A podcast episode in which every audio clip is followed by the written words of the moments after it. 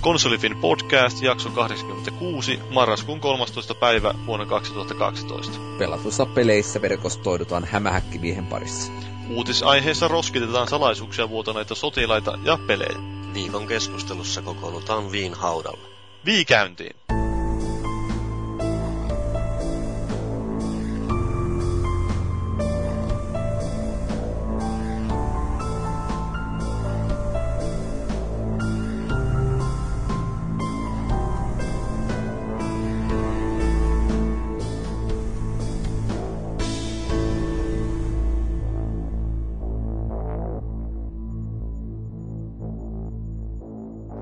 iltaa kaikille. Me olemme nyt tänään jälleen kokoontuneet tänne iloisissa merkeissä puhumaan videopeleistä ja kaikesta siihen vähänkään liittyvästä ja joskus vähän siihen liittymättömästäkin.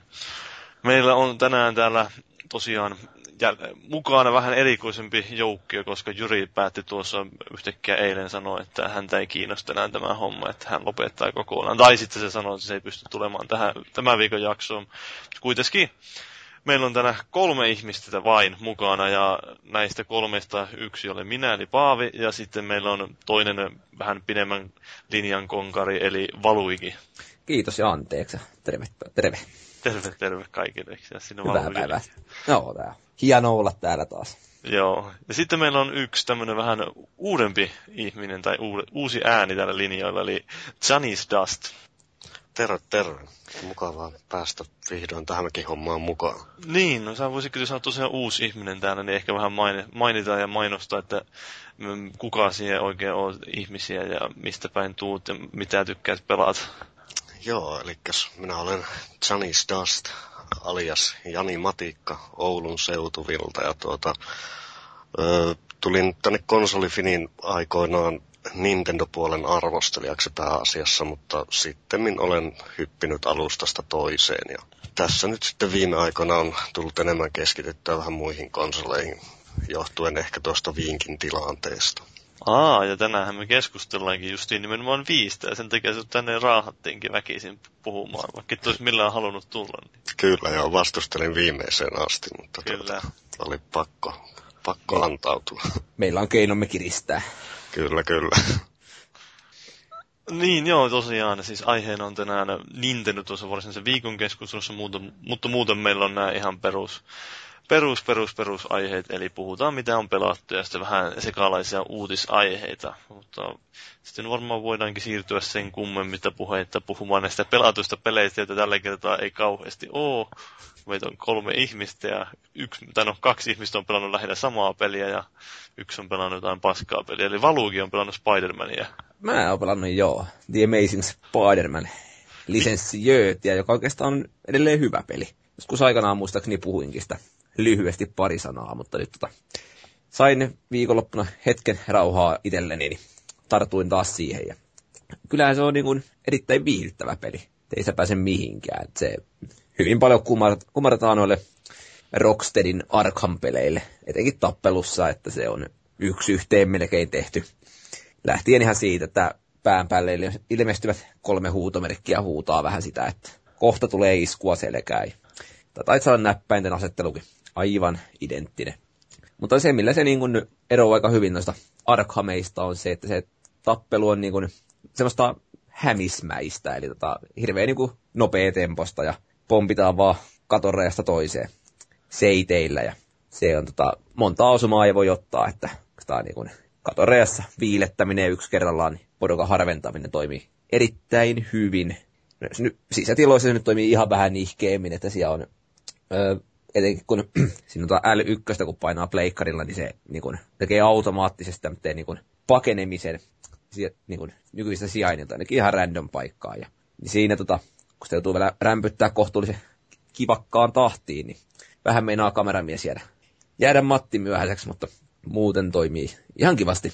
Ja tuossa nyt pari tehtäväplasinta kampanjaa eteenpäin, niin, ja varmaan 40 sivutehtävää, niin tämä on semmoinen hassu juttu, että se onko sitä parhaimmillaan se peli silloin, kun ei tee niin kuin yhtään mitään.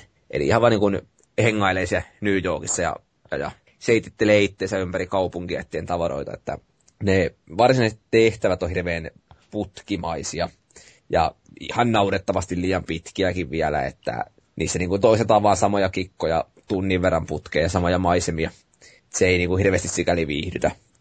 Ja, ja sitten ne sivutehtävät on taas vastaavasti niin todella yksinkertaisia, että pahimmillaan täytyy viedä tämmöitä niin kuin sairastuneita ihmisiä ö, sairaalaan ja, ja, niitä on vaikka niin kuin viisi tyyppiä samassa pisteessä käytännössä ihan vierekkäin ja vaan yhden pystyy viemään kerrallaan. Joten tota, siinä saa sitten ravailla ees taas, ees taas. Melkoisen paljon. Mutta tosiaan sitten on näitä niin kuin kohtauksia, jossa niin kuin täytyy käydä poliisiautojen päälle hyppiä ja päästä sitten konnien auton päälle ja pysäyttää se, niin se on niin kuin, musta todella hienosti tehty. Tässä siinä on niin kuin, semmoista oikeaa elokuvamaista meininkiä tai ehkä enemmän semmoista näiden vanhojen sarjakuvien tai animaatiosarjan tyylistä. No mihin tuo niin liittyy? Siis onko tuo joku ihan oma seikkailu vai pohjautuuko se johonkin? Toi totta jatkaa sitä sen uuden elokuvan tarinaa ihan suoraan. Okei. Okay. Että se uusi elokuvakin oli se yllättävän hyvä, tai hyvä ja hyvä, mutta se erittäin viihdyttävä tapaus. Ei mikään kulttiklassikko tule ikinä olemaan, mutta viihdytti. Mutta, mutta, ei, tekemistä tuntuisi riittää aika paljon. Ja, ja, ja. No, se yksi, mikä siinä ärsyttää pikkasen, on tota, käynyt niin kuin pelaa enemmän, niin se Hämiksen tota, dialogi on semmoista läpäheittämistä koko ajan. Ja sitten kun ne vitsit on aika aikamoista niin kuin, tuubaa, että ei, ei löydy suurta dialogi-oivallusta mistään vaiheesta. Että se niin kuin, vähän pistää ärsyttää välille. Ja, ja. Niin just viimeinen, mistä piti vielä mainita, niin öö, noiden, noiden lataustaukojen aikana tulee sellaista semmoista niin kuin sosiaalista mediaa seurataan, mitä siellä niin kuin pelimaailmassa tapahtuu, missä on aika, aika huvittavia kommentteja välillä, että se niin kuin keskustellaan tämmöistä vähän niin kuin, mitä nyt nykynetissä oikeastikin höpötellään, eli käytännössä paljon niin kuin tyhmiä kommentteja ja hymiöitä ja, ja, ja vinoilua toisille. Ja tietysti unohtamatta ihan näitä perinteisiä plus yksi kommentteja. Se on, se on ihan hauskoja vitsejä kyllä siellä. Mutta muuten niin erittäin hyvä niin kuin lisenssipeliksi. Paljon parempi kuin voisi olettaa. Ja teikö sä sitten arvostelu vai ihan muuten vai? Ja mä en itse tehnyt, että toi Kastlehan sitä teki. Aa. Jossain kohtia, sä termosille sellainen terveistä saat sen kyllä sitten, kun tuosta pelailen läpi kohta. Että taisi pyytää sitä muuta kolmisen kuukautta sitten. Että sitten kun on pelannut läpi, josko kohta. Niin, varmasti tosiaan kaikkea kiinnostaa Spider-Man. No siis on, sillä niin kuin kohdeyleisöä, että se on tietyllä tai niin kuin ihan parhaimmista näistä supersankareista. Ei ne mikään Batman. No ainakin no peleihin se ainakin soveltuu siinä mielessä, että se on tuommoinen avoin maailma ja ihan mielenkiintoiset erikoisvoimat, joita voi soveltaa helposti. Luulisi ainakin voi soveltaa helposti peleihin. Joo, että siis to, aika vähän siinä on niin kuin selkeästi omia juttuja, mutta, mutta niin kuin yleinen niitä seitittelyjä, kaupungilla pyöriminen ja sitten niin kuin siellä seitillä pystyy tekemään semmoista ihan hauskaa tappeluliikkeitä, erikoisiskuja, että kun saa komboa riittävän paljon kerättyä, niin voi niin kuin pyöritellä sinä ympyrää ja saada niin kuin muitakin vihollisia telottua sitä samalla. Että ihan ne on hauskoja hämismäisiä kikkoja siinä kyllä käytössä. Hahmon kehitys on aika pienimuotoista, mutta eipä se nyt haittaakaan. Että ei sitä ehkä niinku ropellukseksi ole kenellekään. Onko, ne on kerro vai? Niin, että kuulostaa ihan tämmöiseltä lepposalta fiilistelypeliltä. Joo, sitä oikeastaan nimenomaan, että, että niin kuin, ne saattaisi tosiaan toimia paremmin jopa silloin, kun ne ei tekisi niitä pääjuonen tehtäviä. Tai ihan vaan niin kuin hengailisi siellä pitkin maailmaa, niin silloin se on niin kuin ehdottomasti parhaimmillaan. Ja tosiaan kun New Yorkissa tuntuu paistavan aurinko aina, ainakin sen pelin perusteella. Niin no kun mä itse muistan, niin kaunista. joskus pelasin joku Spider-Manin peli, niin siinä se oli ehkä parasta, kun vain hengaille menemään sillä seiteen, seiteillä linkoille menemään ja kaupunkia ympäri, niin se oli ihan semmoista terapeuttista. Joo, nimenomaan se tossakin on, että itse olen sitä kyllä tykännyt paljon.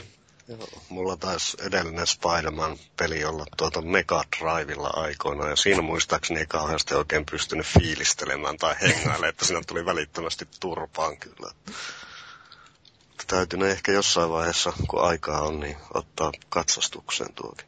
Joo, taitaa saada nykyään aika halavallakin, niin kyllä se voi melkein niin varauksesta suositella kaikille. Että erittäin viihdyttävä peli. Sen mä muistan, että kun aikoinaan tämä Treyarch teki noita Spider-Man-pelejä, niin se Spider-Man 2 itse asiassa silloin joskus Xboxilla ja Pleikkari 2, niin se oli aika kehuttu peli ai- siihen aikaan. Joo, sehän oli silloin Gamecubelle, kun taisi ilmestyä ja muille. Joo, siihen, joo. siihen aikaan. Joo, sitä on kyllä muista, muista itsekin, että kovasti kehuttu ja en muista, olisinko itsekin pelannut. Tai sitä ykköstä, saattoi olla, että sekin oli ihan jees tai sekin niistä hämismeininkiä. Joo, noitahan loppujen lopuksi yllättävän paljon noita kohtuullisia lisenssipelejä, että vaikka nyt aina, aina parjataankin tosi paljon, mutta... Niin no on, niin kyllä sitten rupeaa oikein kattelemaan niin, niin. mitä. Ja vähän ehkä pitää miettiä sitä kohdeyleisöäkin yleensä noissa, että... Kyllä, joo et, ei sitä nyt ehkä voi odottaa kättä, jos se ei ole mitenkään sarjaan niin kiinnostaisi se sarja muuten, niin sitten yhtäkkiä se välttämättä se lisenssipelikään kiinnostaisi. Joo, tuossa selkeästi se, että sitä saa isot kiksit, se on niin kuin nimenomaan hämispeli. Että jos se olisi joku rottamies siellä lenteli pitkin maailmaa, niin olisiko se nyt yhtään niin hyvä, vaikka niin kuin, tietysti pelin ydin olisi edelleen sama. No niin kuin muistin äh, nauratti tuossa, kun luin, että tämä Marveli tekee jonkun leffan siitä Ant-Manista. niin kuin kuulostaa jotenkin niin tyhmältä hahmolta, että herran jumala, että miksi siitäkin pitää tehdä joku leffa. Mutta... Ehkä silloin tuolla Amerikoissa sitten fanipohjaa. Äh, niin, no varmaan siellä sitten ihmiset tulee jonottamaan joku muurahaisplakki päässä. Nehän on tehnyt hirveät määrät, määrät taas näitä lise, tai niin kuin Le- sarjakuviin perustuvia leffoja. Niinhän ne on, että Marvelilta tulee, kun ne hommas niitä lisenssejä takaisin justiin. Niin. Joku Green Lanternkin, niin ei ollut ikinä kuullutkaan sitäkään aiemmin. Oletteko te lukenut esimerkiksi Spider-Mania yhtään sarjakuvin? Kyllä nuorempana tuli hyvinkin paljon luettua. Olen saattanut joskus ihan jotain numeroita katsella, mutta... Joo, mäkin vain kun mä kaivelin jotain noita ikivanhoja laatikoita tuolla jossain, kun oli kotona päin Kokkolassa, niin sielläkin oli kaikkea Batmania ja jotain tuommoista sarjakuvaa, niin semmoista, mitä ei tulisi mielenkään itse ostaa nykyaikana, mutta sitten veljet oli ostanut joskus aikoinaan. Ihan hauska katsoa. Turtlesejakin oli siellä, huh, Kyllä. Joo, mullakin taitaa tuonne jonnekin 90-luvun alkupuolelle mennä vedellinen sarjakuva ostos sitä hetki vierähtänyt. Joo, ei niitä nykyaikana kauheasti tullut luettua. Että, tai en, en, no oikeastaan Roopean kautta tuommoisen niin Don Rosanne sarjankuvat on semmoisia, joita on enemmän niin kuin, ainoa tämmöiset tarinavetoiset pidemmät sarjakuvat, joita oikeastaan tullut luettua, että muuten ei sitten ole kauheasti. Vähän sama juttu itselläkin ja, ja, ja no, tämä ei siellä tätä, mutta sarjakuvia lähinnä J.P. Ahosen tuotantoa tulee seurattua aika aktiivisesti, että Joo. Tää, tätä Tampereelle kirjoittaa muussa Villiipi Pohjolaa tai piirretään ja mitähän muita. No itse tulikin siltä tommonen tota, puskaradio kokoelma-albuminoista kirjoittanut journalistilehteen aikanaan, niin niitä kirjoittaa ehkä vieläkin, en tiedä, kun en ole lukenut niitä lehdestä, niin erittäin hyviä tämmöitä niin kuin, mitä tämä nyt onkaan, ajankohtaisia pilapiirroksia. Vinoillaan vähän kaikille. Kyllä. Joo, no itse tuota Lasse ja Leeveä luin vielä tuossa muutama vuosi sitten koko tuotannon läpi, että ne jakso edelleenkin naurattaa kyllä. Luetko suomeksi vai englanniksi? Öö, englanniksi taisin viimeksi lukea. Joo. Kaveri on... oli hommannut koko sarjan. Mulla on niitä ja Dilberettejä sitten vähän myöskin, niin toimii englanniksi erittäin hyvin myöskin, että suomeksi Joo. yrittänyt, mutta niitä katoo se vitsi aika herkästi. Joo, niin se on. Sanaleikkeen aika usein. Vähän niin kuin, että jos Fingerpuria lähtisi kääntää englanniksi, niin voisi olla vähän kivuliasta. Kyllä. No se on pahimmillaan, kun lukee Maikkarin sivuilla, on tämä Dilbertti suomen kielellä. Ja lukee ne kolme kuvaa ja sitten alkaa miettiä, että mihinköhän se vitsi on unohtunut matkalla. Että ei, ei ole tullut perille. Mutta niin, no sitten Janis ja minä itsekin olin kyllä pelannut tämmöistä jotain peliä kuin Halu Nelon. Joo, kyllä. Ihan niin kuin puskista tuli yllättäen tämmöinen tekele vastaan. Joudun. Tämä Jonna Tervomaa joku uusi levy. Aivan. Kyllä. Joo. Mit, mitä sä niin, no onko sä pelannut aikaisempia haloja kuin mitenkään?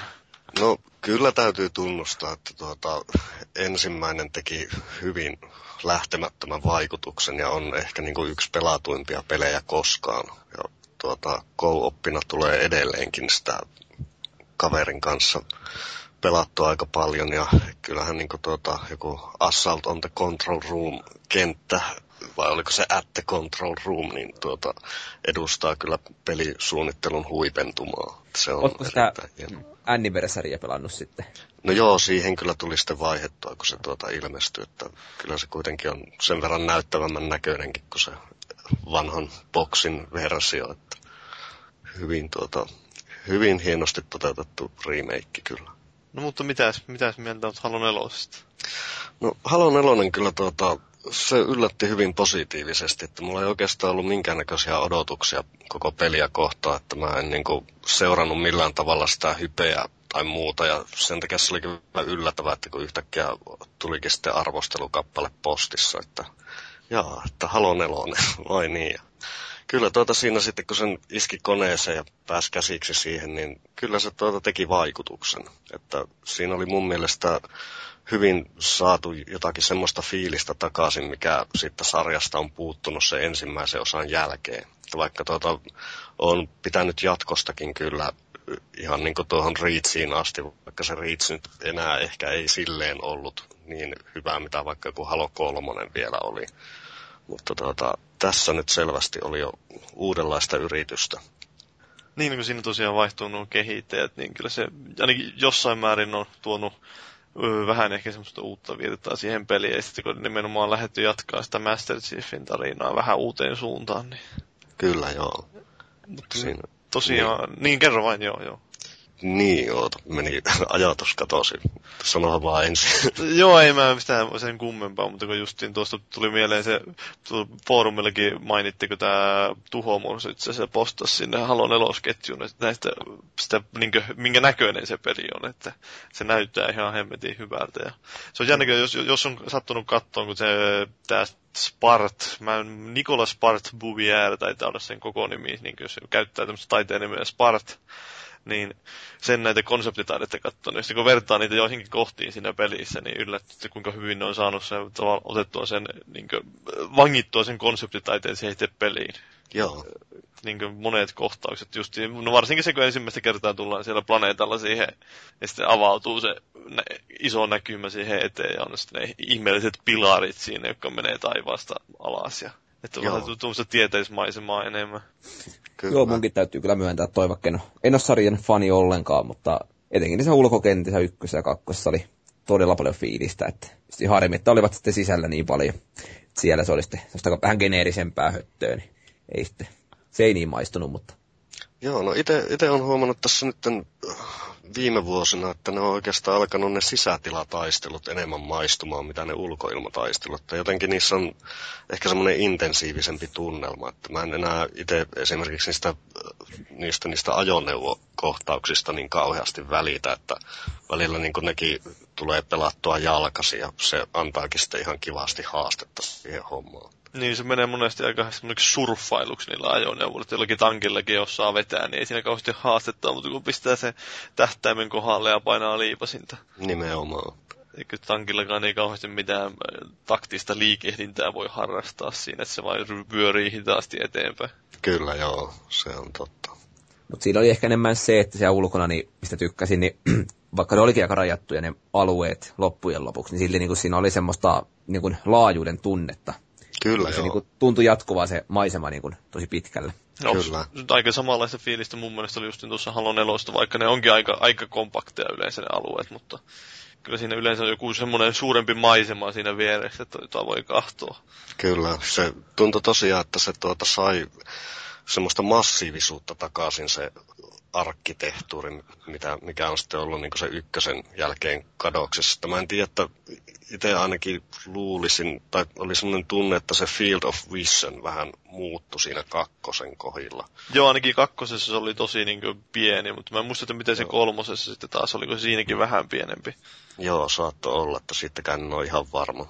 Mutta tuota, se tosiaan tuo se omansa. Ja kyllä nuo, ehkä tuo nelosen kenttäsuunnittelukin on siinä mielessä sitä ykkösen, ykköstä lähellä, että niitä tilanteita tuntuu jotenkin pystyvän lähestyä paljon useammilla tavoilla, mitä noissa muissa sarjan osissa. Joo, en mä en Halo 2 nyt vähän aikaa nuppenut läpi, mutta kyllä niin kuin tuo, aika monessa kohtaa, kun pelaa Halo 4 kampanjaa läpi, niin huomaa, että minkälainen, tai niin kuin, että mistä, mistä pelistä mikäkin kohta on hakenut vaikutteet, että mitä siinä on haettu tuoda esille niistä aikaisemmista peleistä. Niin. Joo, kyllä. Et justiin sekin, kun tullaan ensimmäistä kertaa sinne planeetalle ja sitten se avautuu se maisema siihen eteen, että nähdään, okei, okay, tämä on tämmöinen vähän vieraampi paikka. Vähän sama kuin silloin ekassa halossa, kun tultiin sinne ekalle halolle ja tultiin ulos sieltä kapselista ja sitten tuli se, näkyy se kaareutuu ylöspäin se planeetta sinne. Joo, kyllä. Mutta mitäs mun piti... Niin sä oot pelannut kampanjaa vai? Joo, kampanja mä oon pääasiassa hyvin vähän tuota, ottanut siihen monin pelin tuntumaan. Tuota, se kampanja on kyllä pitänyt otteessa. Oh, no, miten sä oot yleensä tykännyt siitä? se on ollut ihan pätevä, että se on yllättävän vahva ollut se kampanja siinä mielessäkin, että siinä ei oikeastaan yhtään huonoa kenttää ole. Että ei vielä ainakaan ole tullut mitään sellaista instant-klassikkoa vastaan, mutta tuota, Semmoista aika tasaista laatua. kyllä joo. Ja kyllä ne sel- selkeät niin huipennukset siitä puuttuu, mutta ei tosiaan ole sitten mitään sellaisia hirveitä kuilujakaan. Joo, se on vähän jo niin miet, jotain, itse vertaisin just johonkin ehkä siinä mielessä Halo 3, josta on pätkitty ne paskat pois ja sitten ne parhaimmat kohdat pois. Että. Joo, totta kyllä. Ja sitten, äh, hetkinen, niin, no sä et ole pelannut läpi vielä, mutta mitä sä siitä tarinapuolesta? Onko sä päässyt yhteen Öö, kärryyn? oon, oon pelannut läpi sen. Ah, niin olit, joo. Joo, parinkin kerran. Okei, okay, joo. Mutta sä päässyt lä- miten sä siihen pääsit siihen tarinaan kärryille? Sä et varmaan ole mitään kauheasti kirjoja lukenut tai... Joo, en ole niitä kirjoja lukenut, että siinä, siinä mielessä siitä ei ehkä saanut irti niin paljon kuin olisi voinut. Ja tuota, en ole vielä niitä kaikkia terminaalejakaan löytänyt kaikista kentistä. Joo, kun ne, itse asiassa ne terminaalit justiin aika pitkälti kertoo sitä ta- samaa tarinaa, jota jo romaaneissa näissä on jo kerrottu, että se on aika semmoinen, niin aika hyvin taustuttaa, että mitä siinä, kuka, kuka se pelin pääpahiskin on siinä. Ja, Aivan. et, aivan. ja se, että just siinä, niin no, että ihmiskuntakin on ehkä joskus aikaisemmin ollut tekemässä jotain siellä ei ole, niin, tai siis joskus 100 000 vuotta sitten, niin ihmiskuntakin on ollut mukana kuvioissa ja tuommoisia, jotka niin, jos ei ole lukenut romaaneja, niin saattaa sinne pelin aikana vähän yllättää, mutta Joo, kyllä se, se on, tuo elementti oli just sellainen, mitä silleen olin, olin vähän epäillyt aiemmista osista jostain syystä. Mutta Niin, niin kun, tota, joo, kun se, itse asiassa kun se muistaa ensimmäisessä halossa, kun ne justiin siinä sanoo niitä viittauksiakin, se, Joo. se hullu tekoäly siellä, kun se lentelee, niin sanoo, että just, että miksi epäröisit sitä, mitä olet tehnyt jo aikaisemmin, ja tuommoisia heittää sille Master Chiefille, että niin, vähän niin kuin Kyllä. en mä nyt tiedä, en, mä en tiedä mitä ne Bungie siinä oli aikanaan silloin miettinyt, että oliko ne mitään tuommoista sen suurempaa miettinyt, mutta hyvin ne nyt sopii sitten taas tähän, mitä ne on myöhemmin ruvennut tekemään. aivan totta. Mutta miten tykkäsitkö tästä ns. henkilökohtaisemmasta puolesta, että kun ne vähän, eh, aikaisemmissa peleissä ei kauheasti kuitenkaan ollut miten sitä Master Chiefia ja Cortanaa silleen niin hahmoina kehitetty, vaan nyt ne on sitten vähän enemmän tuossa panosti siihen. Kyllä se mulle ihan hyvin toimi, että se toi vähän syvyyttä niihin hahmoihin. Silleen, tuota, mie- mielenkiintoista nähdä, että miten tämä homma tästä eteenpäin kehkeytyy, mutta tuota, Ne, en, en ole niin sellainen Master Chief-puristi, että se olisi mua hirveästi haitannut. Niin, niin, se oli ihan hyvä, että, tai niin hyvä, että ne vähän jotain dramaattisempaakin yritti tehdä siinä. Kyllä, nimenomaan, että se toi nimenomaan vähän tämmöistä draaman kaarta siihen hommaan. Joo. Mutta mitä sä sanoit, että, tai siis ei ole Floodia tässä pelissä, niin voiko se oikeasti harmittaa jotain ihmistä? Kyllä se mua vähän harmitti, että tuota, kyllä mä tykkäsin, ne floodet parhaimmillaan aiheutti sellaisia paniikkitilanteita, mitkä tästä sitten jäi vähän puuttuu. Että kyllä siinä on omanlaisensa meininki, kun sitä floodia hyökyy joka suunnasta hirveät määrät ja yrität siinä sitten haulikon kanssa tuota heilua ja pysyä hengissä. Ja onhan se ihan täysin erilainen niin taistelussa, kun Covenantia vastaan pelaa. Ne ei kauheasti välttämättä puske päälle. Kun taas sitten tämä Floridista tulee vain pelkästään kohtia päälle sille aggressiivisesti, niin ne hyvin pystyy rytmittämään tuossa taistelussa, kun tuossa ei oikeastaan ole sitten Halo 4 kampanjassa taas tämmöisiä vihollisia niin kauheasti, jotka puskee vain täysiä päälle. Nimenomaan, että ne tosiaan ne proteanitkin niin tuntuu enemmän ehkä semmoiselta Covenant-variaatiolta vaan tavallaan. Joo, että ne seisoskeli, varsinkin ne ritaarit siellä ta- ka- taustalla enemmän ja ei tullut kauhean lähelle, eli itse mennyt siihen viereen. Joo, kyllä. Että se oli justiinsa, että se Floodi aiheutti nimenomaan sitä erilaista meininkiä siihen aina välillä, niin se piristi sitä hommaa. Mutta mites, äh, millä vaikeustasolla sä pelasit? Öö, mä oon nyt sitä legendaryllä pelannut tässä viime aikoina. Joo, onko tuntunut helpolta vai vaikealta vai? No, kyllä nuo ensimmäiset kentät on tuota tuntunut yllättävänkin helpoilta. Joo, ei se, ei se itse asiassa ole niin kauhean vaikea silloin. Siinä on se muutama kohta siinä alkupäässä, joka ehkä voi tuntua vähän hankalilta, mutta sitten kyllä se lähtee sut kevyesti. Joo, se tosiaan tuo nelosen legendary tuntuu ehkä olevan lähimpänä sitä ykkösen legendaryä. Joo. Se on, se on mukava, että kun on kooppina pelannut tosiaan, että se skaalautuu, se, tai se vaikeustaso ei varsinaisesti skaalaudu pelaajamäärän mukaan, vaan että se, se muuttuu vähän se pelin luonnellekin, kun rupeaa pelaamaan kavereiden kanssa yhdessä, niin että se menee helpommaksi koko ajan. Joo, sekin tuli huomattua kyllä. Kyllä. Mutta mitäs, no niin sä monin pelejä tosiaan ole kauheasti pelannut, mutta onko se Spartanopsia kokeillut? Öö, joo, sitä on vähän ne, mitä siinä tota, sen ensimmäisen viikon aikana Joo, se ilmestyy. Nyt alkuviikosta tulee taas lisää pelattavaa siihen. Joo, kyllä. Kyllä sekin silleen vaikea vielä sanoa, mitä mieltä varsinaisesti olen siitä. Niin, oli niin lyhyitä ne tehtävät. Niin, mutta kuitenkin se sille, että itselle tuo ehkä enemmän iskee se Spartan Ops kuitenkin, mitä vaikka se Firefight. Että, Joo. Tai sitten nuo tappomatsit tai muut. Kuitenkin enemmän aina tykännyt tuosta co-op-puolesta siinä hommassa. Joo, se on ihan, ihan hauska, että tänään tuli taas pelattua niitä muutama, läpi ne suurin osa niistä tehtävistä, neljä, neljä niistä viiestä. Aika semmoisia lyhyitä ja helppoahan ne jos neljällä pelaajalla pelaa. Legendallekin meni silleen kymmenen minuuttia läpi tehtävä, mutta... Joo, kyllä. Mutta niin, no en mä tiedä siitä sen kummempaa, jos ei ole, vai, vai vielä onko jotain sanottavaa Halo nelosesta? Mä voisin sitä vaan kysyä, että kun itse en tosiaan hirveästi perustanut ykkösestä enkä kakkosesta ja sen jälkeen loput onkin jäänyt pelaamatta, niin onko tämä Halo 4 nyt sitten semmoinen, että tämä on niin pitkälti se samaa, että, että tämäkään ei tule sitten sykähdyttämään vai eroako tämä riittävästi, että tämä olisi niin kuin sarjasta tykkäämättömällekin niin kokeilemisen arvoinen? No, mitä mieltä Janis?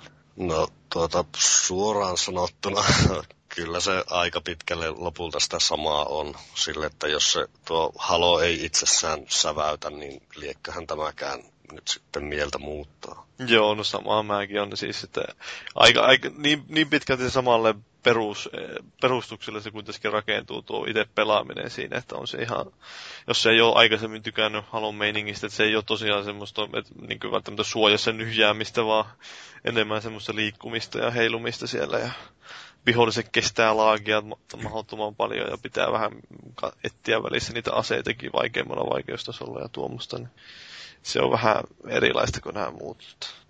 Joo, ehkä siinä lähinnä oli itsellä vaan se, että se ykkös- ja kakkos tarinankerronta oli semmoista mun mielestä niin kökköä, että kun ei sitä saanut niin mitään irti siltä puolelta, niin sen jälkeen sinne ei jäänyt muuta kuin vähän semmoista niin etäisiksi jäävät viholliset, joita pitäisi räiskiä, ja tyypit, joille ei niin kuin, motiivit oikein selviä, niin ei, sitten, ei jaksanut napata enempää. Mutta ehkä se on mun oma henkilökohtainen ongelmani ja sairauteni. Niin, sä tykkäsit kyllä Killzone kolmosesta, että se varmaan selittää jotain, mutta... mutta niin, tää tosiaan piti vielä mainita se, että kun tuli tänään pelattua sitä monin peliäkin ensimmäistä kertaa vähän pidemmässä sessiossa sitä Dominion, eli suomennettuna herruutta. Onko muuten käyttänyt Sani suomenkielisiä lokalisaatiota? No olen kyllä, koska en ole jaksanut vaihtaa sitä lokalisaatiota siitä, että Joo, no, oma hupis on niistäkin ollut. Kyllä, kyllä. Monin pelin puolella varsinkin, kun yhtäkkiä siinä on semmoinen mitali, että jos ajaa jos sulla on hogi tai mongos, eli se mongos on se skootterityylinen, jossa voi olla takapenkillä istua Jannu kyydissä, tai sitten hogissa voi mennä pelkäjän paikalle Jannu, ja sitten jos semmoisella ajaa jonkun ihmisen päälle, kun sulla on siinä pelkäjän paikalla kaveri, niin se huutaa se selosta siinä, että mitä se on, road trip. Sitten se on suomennettu reissu. Vähän aikaa oli, mi, mi, mi, mitä tässä tapahtuu nyt tässä, niin kuin, että miksi lukee, että reissu tuossa ruudulla, kun en kuulu kunnolla, mitä se huusikaan siinä. Ja kaikkia loistavia, mutta tosiaan se herruus on, eli siis Dominion, niin se on ihan, ihan yllättävän hauska pelimuoto, että kauheita semmoista, niin kuin, koko ajan siinä ainakin olisi jotain mitä tehdä, että se on vähän sitä Call of Duty ja Battlefieldin tyylistä, että on vallattavia alueita, mutta sitten ne vielä päivittyy ne alueet, niin se oli, se oli yllättävän vauhdikasta ja hauskaa. Tietenkin sai vielä jonkun tanki itselleen tai jonkun bänssi, jolla pääsi lahtaamaan porukkaa, että kun siinä on koko ajan tulee niitä ajoneuvoja ja tuommoista lisää, niin silläkin puolelta pysyy se aika intensiivisenä se peli. Joo, tuohan onkin kyllä tuo nelosen monin peli joilta osin muuttunut vauhdikkaammaksi, mitä vertaa noihin sarja aiempiin. Onhan se jo paljonkin silleen, että just noissa, että kuinka paljon annetaan pelaajille niitä ajoneuvoja ja kuinka paljon annetaan niitä tehokkaampia aseita, niin niitäkin tuntuu, että niitä on paljon enemmän käytössä. Joo, kyllä noissa peruspelimuodoissakin. Että. Mutta tosiaan, jos, jos ei nyt sen enempää tästä halosta nyt on, niin ei meillä enää ole mitään pelattuja pelejä varmaan mistä puhua. No mä voin sanoa vielä pari sanaa, kun pelannut tuossa League of Legendsia Oh. PCllä. Ja, ja, viimeksi sain erittäin pahasti selkää, niin kuin kerroin, ja nyt on saanut ihan vähän vähemmän selkää niin siinä. Se, siinä on aika paljon opeteltavaa vielä. Ja siellä varmaan ihan suht hyviä pelaajia on jo olemassa. Siitäkin ja hirveän niin kuin epätasaisesti, että on hirveästi huonoja, mutta sitten kyllä osa on sellaista, että katsoo vaan hoomoilasena, että mitähän tässä just taas tapahtuu, kun lähtee respawnaamaan tai 16 kertaa siinä ekan vartin jälkeen, niin ei ole kivaa. Mutta ehkä mulla on siinä lähimpänä, suurimpana ongelmana se, että vähän toi PC-pelaaminen on muuta jäänyt. Että ei, hiirellä ja näppiksellä pelaaminen ei vaan, ei vaan oikein kiinnosta enää. Että on niin näppärää niille li- käyty mitään, näitä, tarviiko sinne jotain tämmöisiä pikanäppäimiä ja muuta käyttää sitten? No joitakin, mutta niitä on aika vähän, että mitähän mä valehtelisin. Olisiko seitsemän nappia ehkä ja sitten hiirellä. Kaikki muu tehdään, mutta en mä vaan saa sitten semmoista samanlaista fiilistä siihen kuin päivillä pelaamiseen. Että olkootkin sitten, että iloiset 60 freimiä sekunnissa pyörii jatkuvalla syötöllä, eihän mä edes huomaa se ero, ero 30 ja 60 välissä, niin pitäkö tunkkinsa. Konsolit turruttanut ihmisen. Se on syö sieluja, tuhoaa aivot. Joo, just sä varmaan sitten kuitenkin voit, voisitko olla kiinnostunut tästä, kun tulee tämä se Lord of the Rings, Guardians of Middle Earth, eli se MOBA-peli konsoleille. Öö, en, en oikeastaan, että no, miksi sitä voisi kokeilla, mutta lähinnä tossakin on se, että pelailee, sun kaverit sitä nyt pelailee, niin saa sitä kautta vähän sosiaalista aspektia mukaan siihen. Se, se on tärkeää, että on sosiaalinen aspekti. Kyllä. Se tuskin yksin jaksaisin pelata. No mutta sitten varmaan voidaan mennä lyhyen tauon kautta uutiskeskusteluun. Ja uutisissa meillä on kaiken näköistä tuomiota ja kamaluutta luvassa siellä. Er- erityisesti Kinectille, eikö?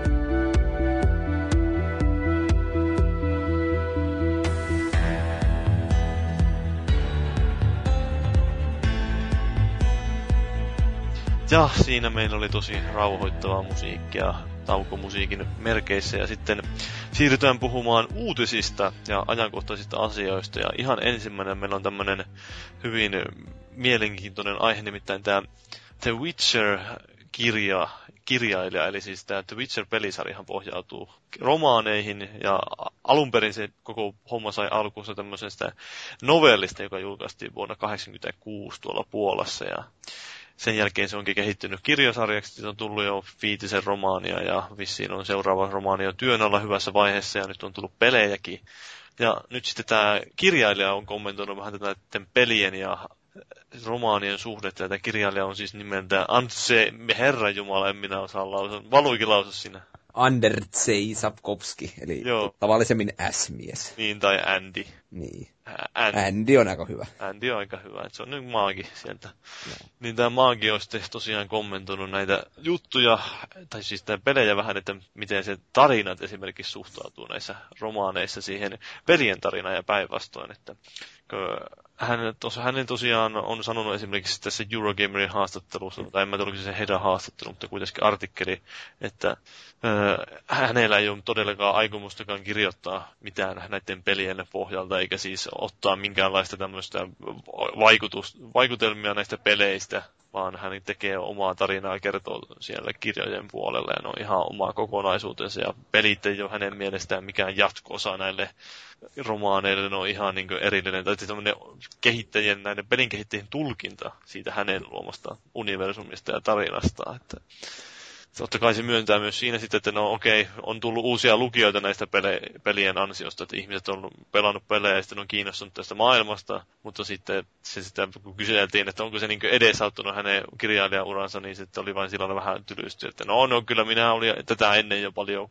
hyvin kuuluisa kirjailija ympäri maailmaa minut tunnettiin ja tiedettiin kaikkialla käytännössä. Ja sitten se vähän harmitteli myös siinä haastiksessa tätä, että julkaisijat on tehnyt niinkin hienosti, että ne on ottanut sieltä peleistä jotain arttia, eli taidetta ja taidekuvia, ja pistänyt niitä sitten kirjojen kansia sinne väliin. Ja sitten jotain mainoslauseitakin niistä peleistä, että se ei oikein kauheasti tykkää niistä. No, mutta jos sinne varsinaiseen tekstiin vaikuta, niin ei kai sen sitten suuri synti on vaikka käyttää. No onko siinä kirjoissa ollut se sama logo kannessa aikanaan? Se mikä kettu sinä nyt onkas sitten. Tai se susi, eikö se niin, susi. White Wolf on se hahmon nimi, tai niin siis se niin. susi. Mutta niin, kyllä se luulisin, että se on sama symboli ollut käytössä siellä. Joo. Mutta kun meillä on täällä meidän oma kirjailija täällä jakson osallistunut, eli Janis, niin no en mä nyt tiedä, mitä, mitä mieltä sä oot, niin kuin, onko, onko, onko kauheasti ollut peleihin pohjautuvia, tai siis kirjoihin pohjautuvia pelejä?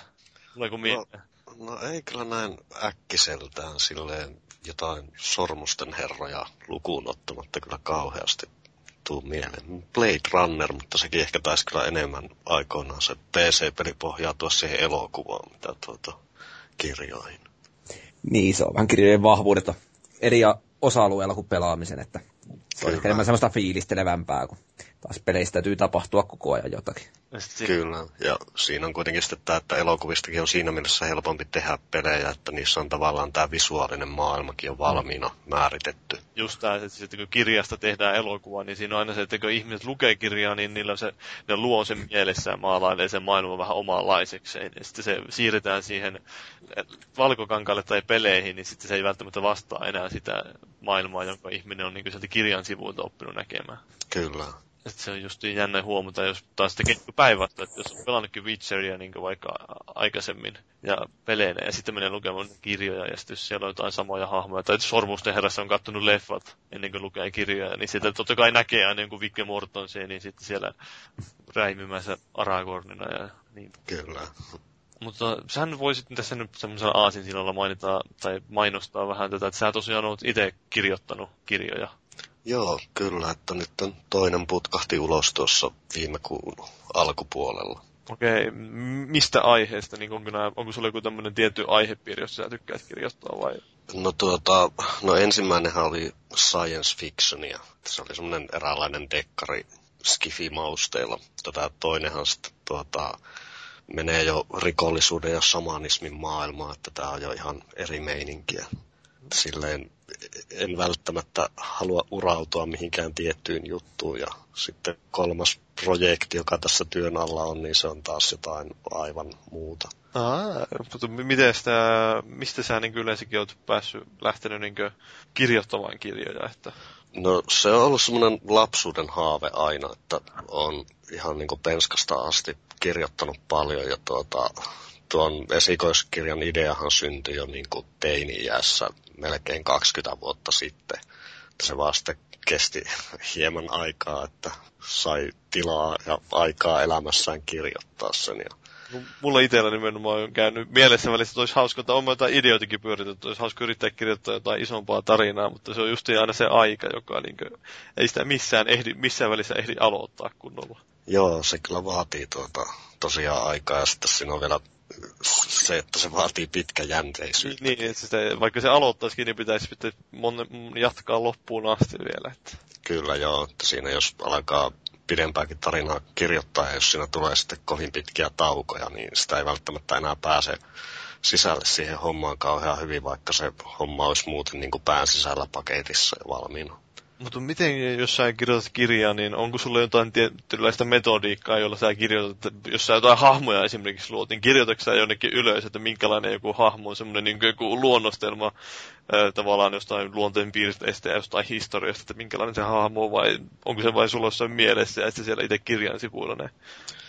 No se on sille, että pääasiassa ne on tuolla mielessä ja sitten jonkun verran teen muistiinpanoja, mutta ne muistiinpanot on ehkä enemmänkin sitten sellaisia juonellisia juttuja ja muita tällaisia pieniä sivumausteita ja vastaavia. Että se sitten hahmotkin enemmän ehkä kehittyy siinä itse kirjoitusprosessin aikana. Joo. Kuinka pitkiä nämä sun romaanit on ollut? Että...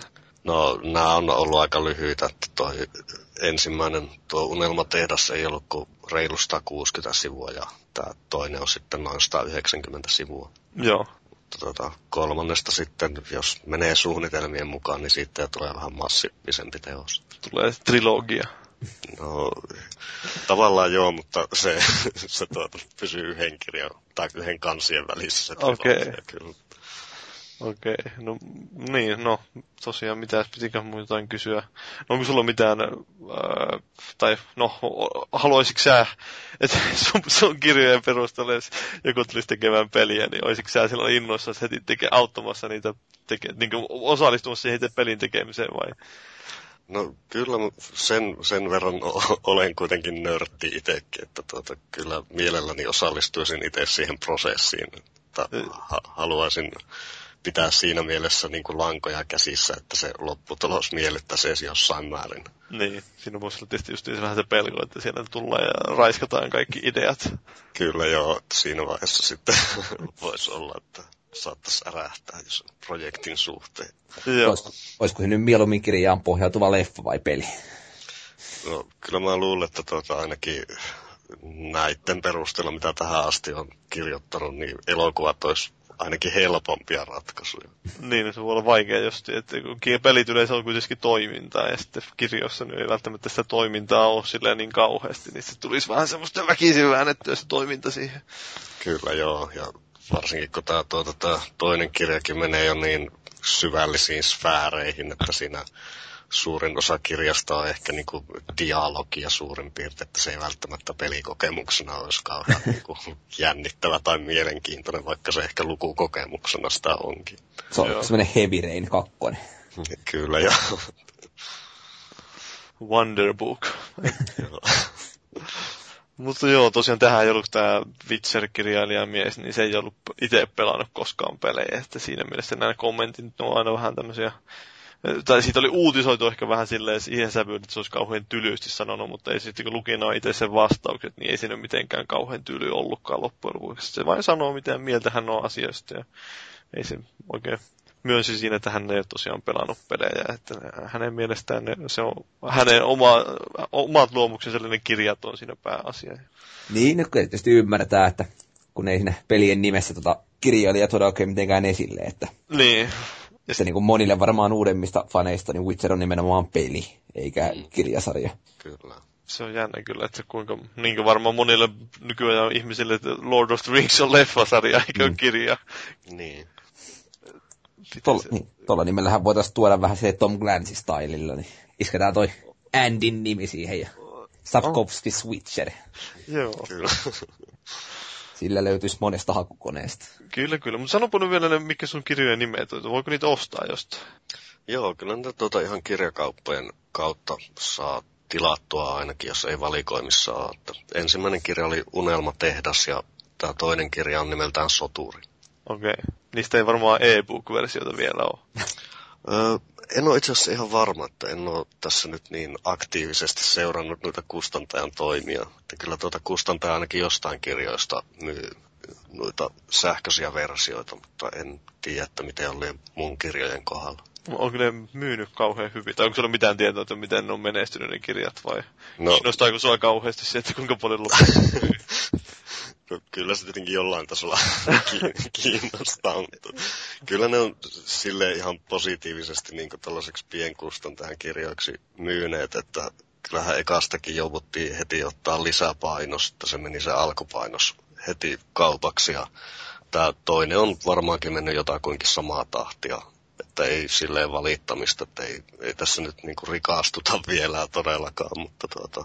Sofi, onko se sen tuloihin on vielä matkaa vai? Kyllä joo, että tuota, kyllä tässä niin kuin leipänsä tienataan muilla hommilla. Sitten, sitten voi olla tyytyväinen, kun ollaan siellä rollingin mittakaavassa.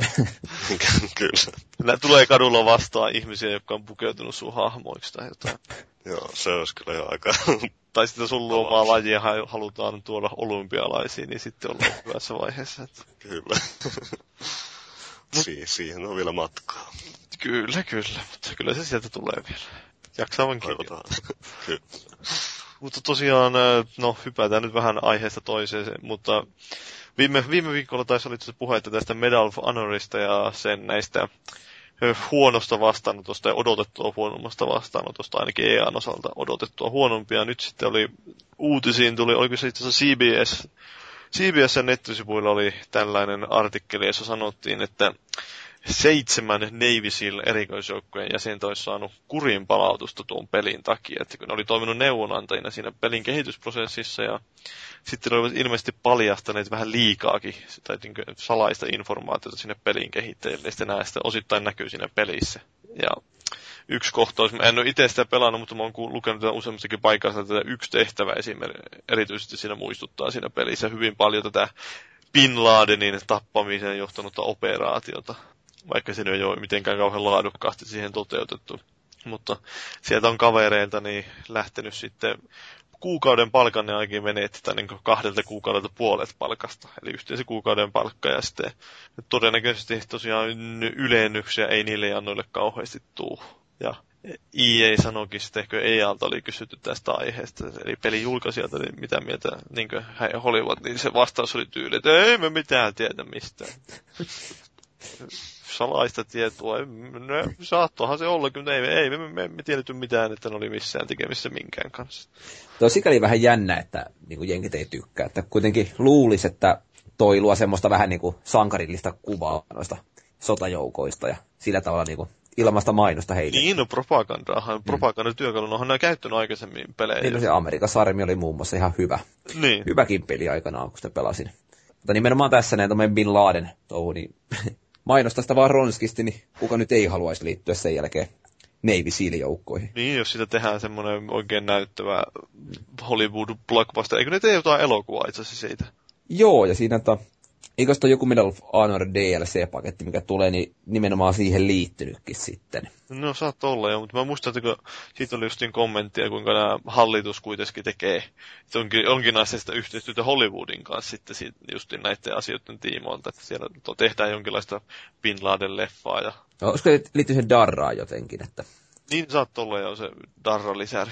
No, tässä yritetäänpäs pikaisesti etsiäkin sen tästä. Eikö ne luvannut siitä just heittää niitä rahoja sitten tänne veteen? Joo, se oli muistaakseni vähintään miljoona dollaria, mutta eri, kaikki tulot ilmeisesti. Kyllä. Niin, no en mä tiedä, tuo on vähän tuommoinen mielenkiintoinen tosiaan, että miten, onko ne oikeasti nyt lähtenyt sillä lailla ihan, luulisi niiden tajua niiden sotilaat, että ne pysty mitään paljastaa sinne mm. niin kehittäjille mitään tuossa arkaluontoista tietoa. Tämä liittyy sinänsä muihin ajankohtaisiin uutisiin, että siellä oli tämä Jenkeissä se, ö, hetkinen, oliko se CIA vai mikä, mikä pomo se oli, joka nyt veti joutui luopumaan virasta. Joo, se ei ole. Joo, tämä Petressu. Vai... Joo, joka oli, onko se Afganistanissa aiemmin ollut? Joo, se oli semmoinen kehuttu, tai niin olikin oikein niin ura kiituri vissiin ollut, että oli noussut nopeasti siellä hyvin asemiin. Ja ei se kauan ollut ehtinyt tuossa pestissä ollakaan. Mutta se on ilmeisesti aika yleistä tuo noin CIAssa ja muissa näissä näin, että porukka nousee johtoon ja sen jälkeen niin paljastuu jotain. Ei, siis ne lähtee vaan menee sieltä ja perustaa jonkun oma firma, joka tekee sitten rahakkaan sopimuksen. Mm. Jenkkeihin, joku turvapalvelu tai muuta. Aa, niin se on. Et, mm, aikanaan tuosta jonkun kirjan luinkin, Naomi Kleinin, taisin mainitakin joskus jossain podcastissa aikanaan, niin ihan mielenkiintoista juttua siitä. Kannattaa lukea. Joo, tuossa tuli tosiaan mieleen vain tuo Steve Eagalin tämä leffat, nämä Under Siege, eli kaappaus raiteella ja kaappaus merellä, kun siinä on se entinen Navy Seal Casey Ryback, joka taistelee, kun se on alennettu kokiksi sinne, ja sitten aina, aina kun se on jossain menossa, niin vaikka vallataan, ja sitten sen pitää hakata terroristit. Se Bin Laden-leffa on ilmeisesti Zero Dark Thirty. Sa- joo, niin se on se, onko se itse asiassa, se on, onko se se Medal of Honor juttu vai? Joo, juurikin se, että samaniminen leffa tulee. Okei, okay, joo. Sinänsä ihan huvittavaa, että sitten jos tuommoisesta näpäytetään niitä näpeille ja sitten kuitenkin tehdään yhteistyötä siellä. Mm. Mutta olihan toi Steven Segalista, kun puhuttiin, niin vähän sama kuin nämä Jackie Chan-leffat, että koskaan ei aina on kokkina joku tällainen pasifisti, joka ei ehdottomasti kieltäytyy taistelemasta ja sitten harrastaa tuhatta eri tappelulajia. Hienoja elokuvia kaikki. Kyllä, nehän on, rauhanmiehet on kovimpia tappajia. No, no kyllä, jos mun pakko nyt, niin sitten se pistää kaikkia turpaa. Kyllä, en minä muuten, mutta... Nyt vaatiin Ja sitten ö, hypätään tuonne Kanadaan tuolta, eli sinne Jenkkien rakastettu naapuriin ja vähän Silicon Knights. Silicon Knights sopii tämän viikon aiheeseen siinä mielessä, että kun puhutaan Nintendo 5 ja Knightsit, nämä silikoniritarithan aikoinaan teki sitten Gamecubelle pari peliä, joita pidetään aika hyvässä arvossa. Oliko Eternal Darkness toinen? Tai ainakin yksi näistä. Joo, ja toinen Twin Snakes. Joo. Ja tosiaan, niin, niin silloinhan se sai aika hyvän maineen ni, niillä pelillä. Ja viime viikolla me vähän puhuttiin siitä, että minkälainen se niiden, nopeasti puhuttiin siitä, että minkälainen se niiden yrityskulttuuri on, että siellä on ollut tämä Denis Dajak, joka keräsi itse asiassa myös bännit tuolta Neogaffista aikoinaan, niin pääsi, on, tai on semmoinen diktatuurihenkilö vielä, että se päättää kaikki asiat ja on sitten vähän vielä mielenkiintoinen, että se ei ole kauhean hyvä diktatuuri. Jossakin muissa paikoissa, jos joku luova johtaja siellä on asialla, mutta tosiaan niillä oli tämä oikeudenkäynti Epic Gamesin kanssa viime, tai siis 2007 no, niin. tarttas. Joo, tässä keväällä päättyy, jos muistan oikein. Kyllä, kyllä. Ja silloin piti maksaa, tai määrättiin maksaa 4,5 miljoonaa dollaria tuonne tuo Silicon Knights, kun ne hävisi sen oikeudenkäynnin. Siinähän kiisteltiin justin tästä Unreal Engine pelimoottorista ja sehän siitä, että kun Silicon Knights lisensoi siihen Tuuhymaniin ja sitten ne väitti, että tämä oli vähän liikaa himmailut tämä Epicsen kanssa, että ei ollut ihan niin tarjonnut kaikkea tukea, mitä olisi vaadittu ja että ei ollut pistänyt kaikkia rahoja peliin, että olisi kehittynyt sitä pelimoottoria ja Gears of Waria, että sitä olisi saatu sitten muutkin kehittäjät olisi hyötynyt siitä. Ja sitten se vähän kusi oman nilkkaan ja ne tosiaan hävisi sen ja joutui maksamaan korvauksia, 4,5 miljoonaa dollaria, ja nyt sitten oli tullut esille nämä asiakirjat, joissa myös mainittiin, että heidän pitääkin tuhota tai vedätä, ja siis korjataan, pitää vetää nämä kaikki myymättömät kappaleet näistä peleistä, jotka hyödyntää Unreal Engine 3, ja sitten ne pitää roskittaa ne pelit. Eli se on ihan hienoa. Ja vielä se koodikin niillä on heille itsellään niihin peleihin. Että kun Kissin ei kuitenkaan ihan täysin, kun ne sanoo, että ne olisi kehittänyt omaan teknologiansa niitä pelejä varten. Mutta vissiin se ei kuitenkaan ihan täysin omaa teknologiaa ollutkaan. Se tuu humanissakin se käytetty teknologia. Joo, se oli ilmeisesti niin kuin Unreal Engine kolmosen päälle, niin ne oli vaan niin kuin muokannut sitä koodia. Joo. Vähän hionosta itsellensä sopivammaksi. Ja, ja jotain muuta siinä oli. Yrityssalaisuuksien rikkominen taisi olla joku toinen syy, mistä tuomittiin. Kyllä, kyllä, että ne ei ollut oikein, oikein nyt ihan toiminut asiallisesti. Ja Tuuhymania tosiaan oli yksi näistä peleistä, joita pitäisi sitten roskittaa, ja sitten toinen oli X-Men Destiny. Joo, sitten oli pari muuta. Mutta enpä ollut kuullutkaan muun muassa Siden in the Maelstrom, vai mikä onko, Maelstrom, Joo. pelistä ikinä ennen, että tuskin on kummonen kokemus. Mutta tosiaan Silicon Knightsin homma nyt tänne. Joo.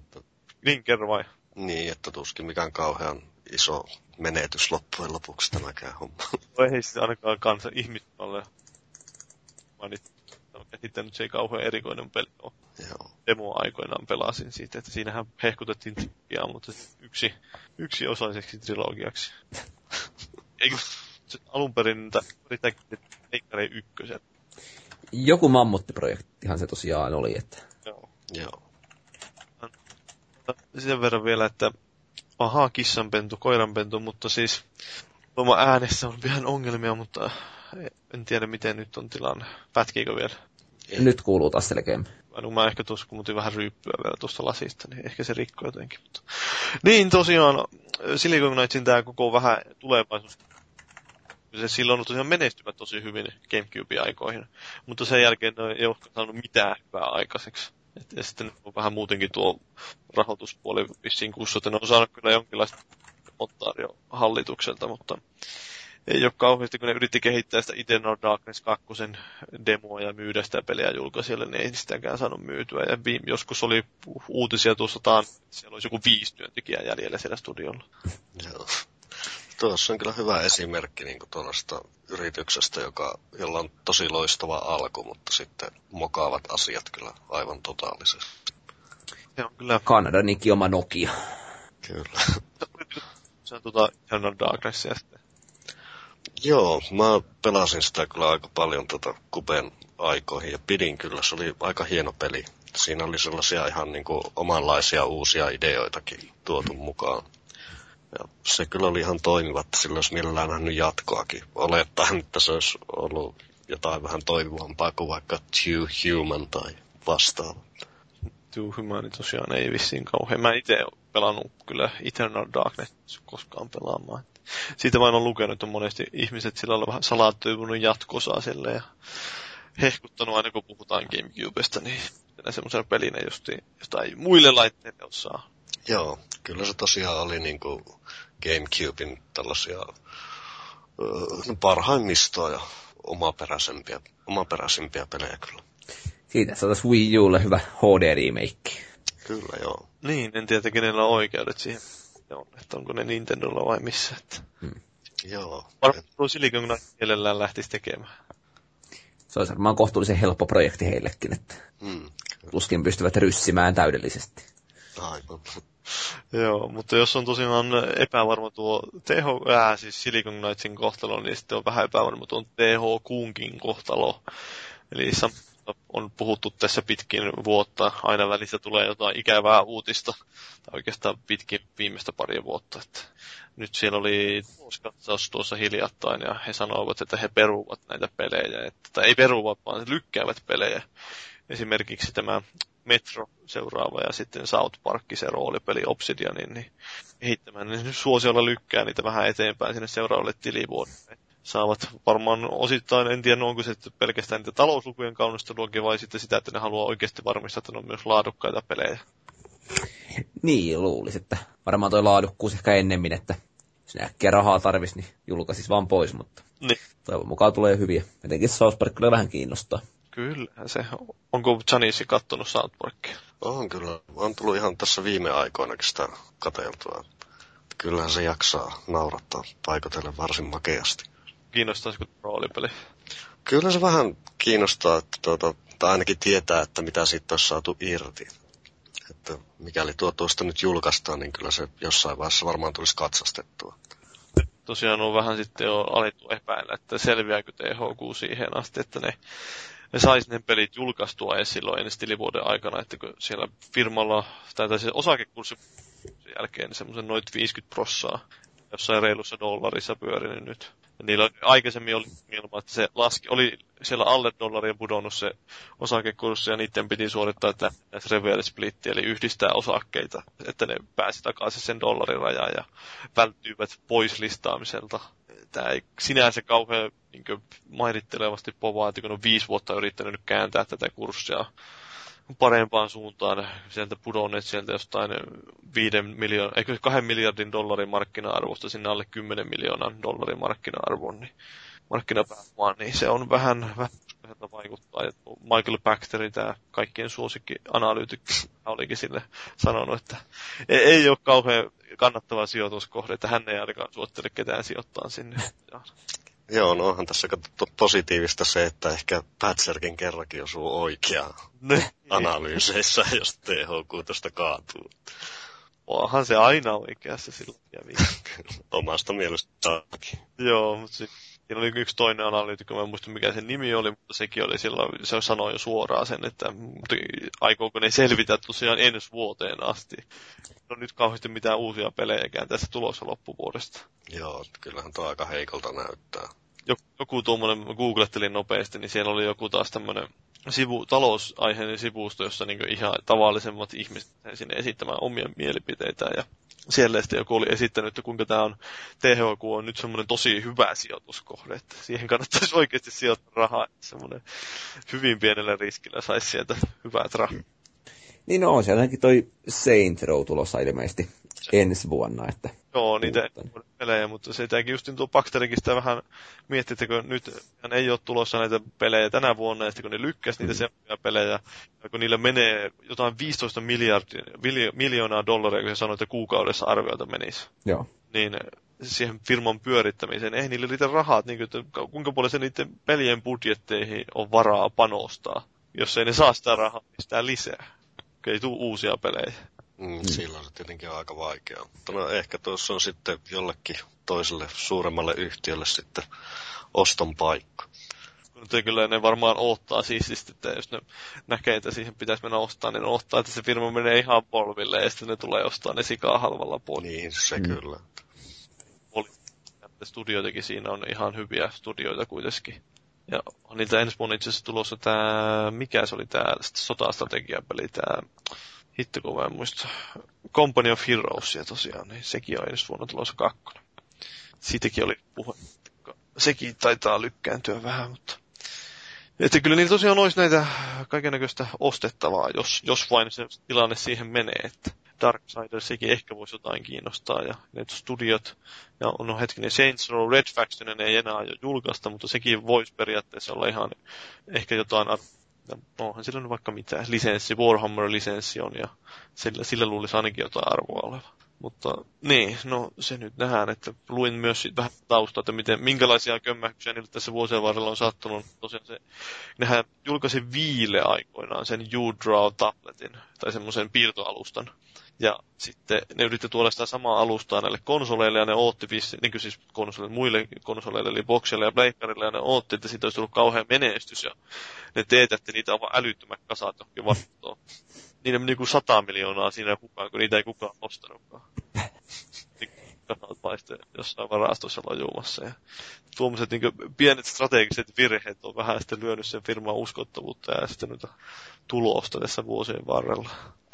Kummasta tuommoinen sadan miljoona miinusmerkkinen summa näkyy. Niin, niin no siinä on. Saldoissa. Mutta mä oon sitten miettinyt jotain Homefrontia, että siihenkin mm. 100 miljoonaa siihen menikään.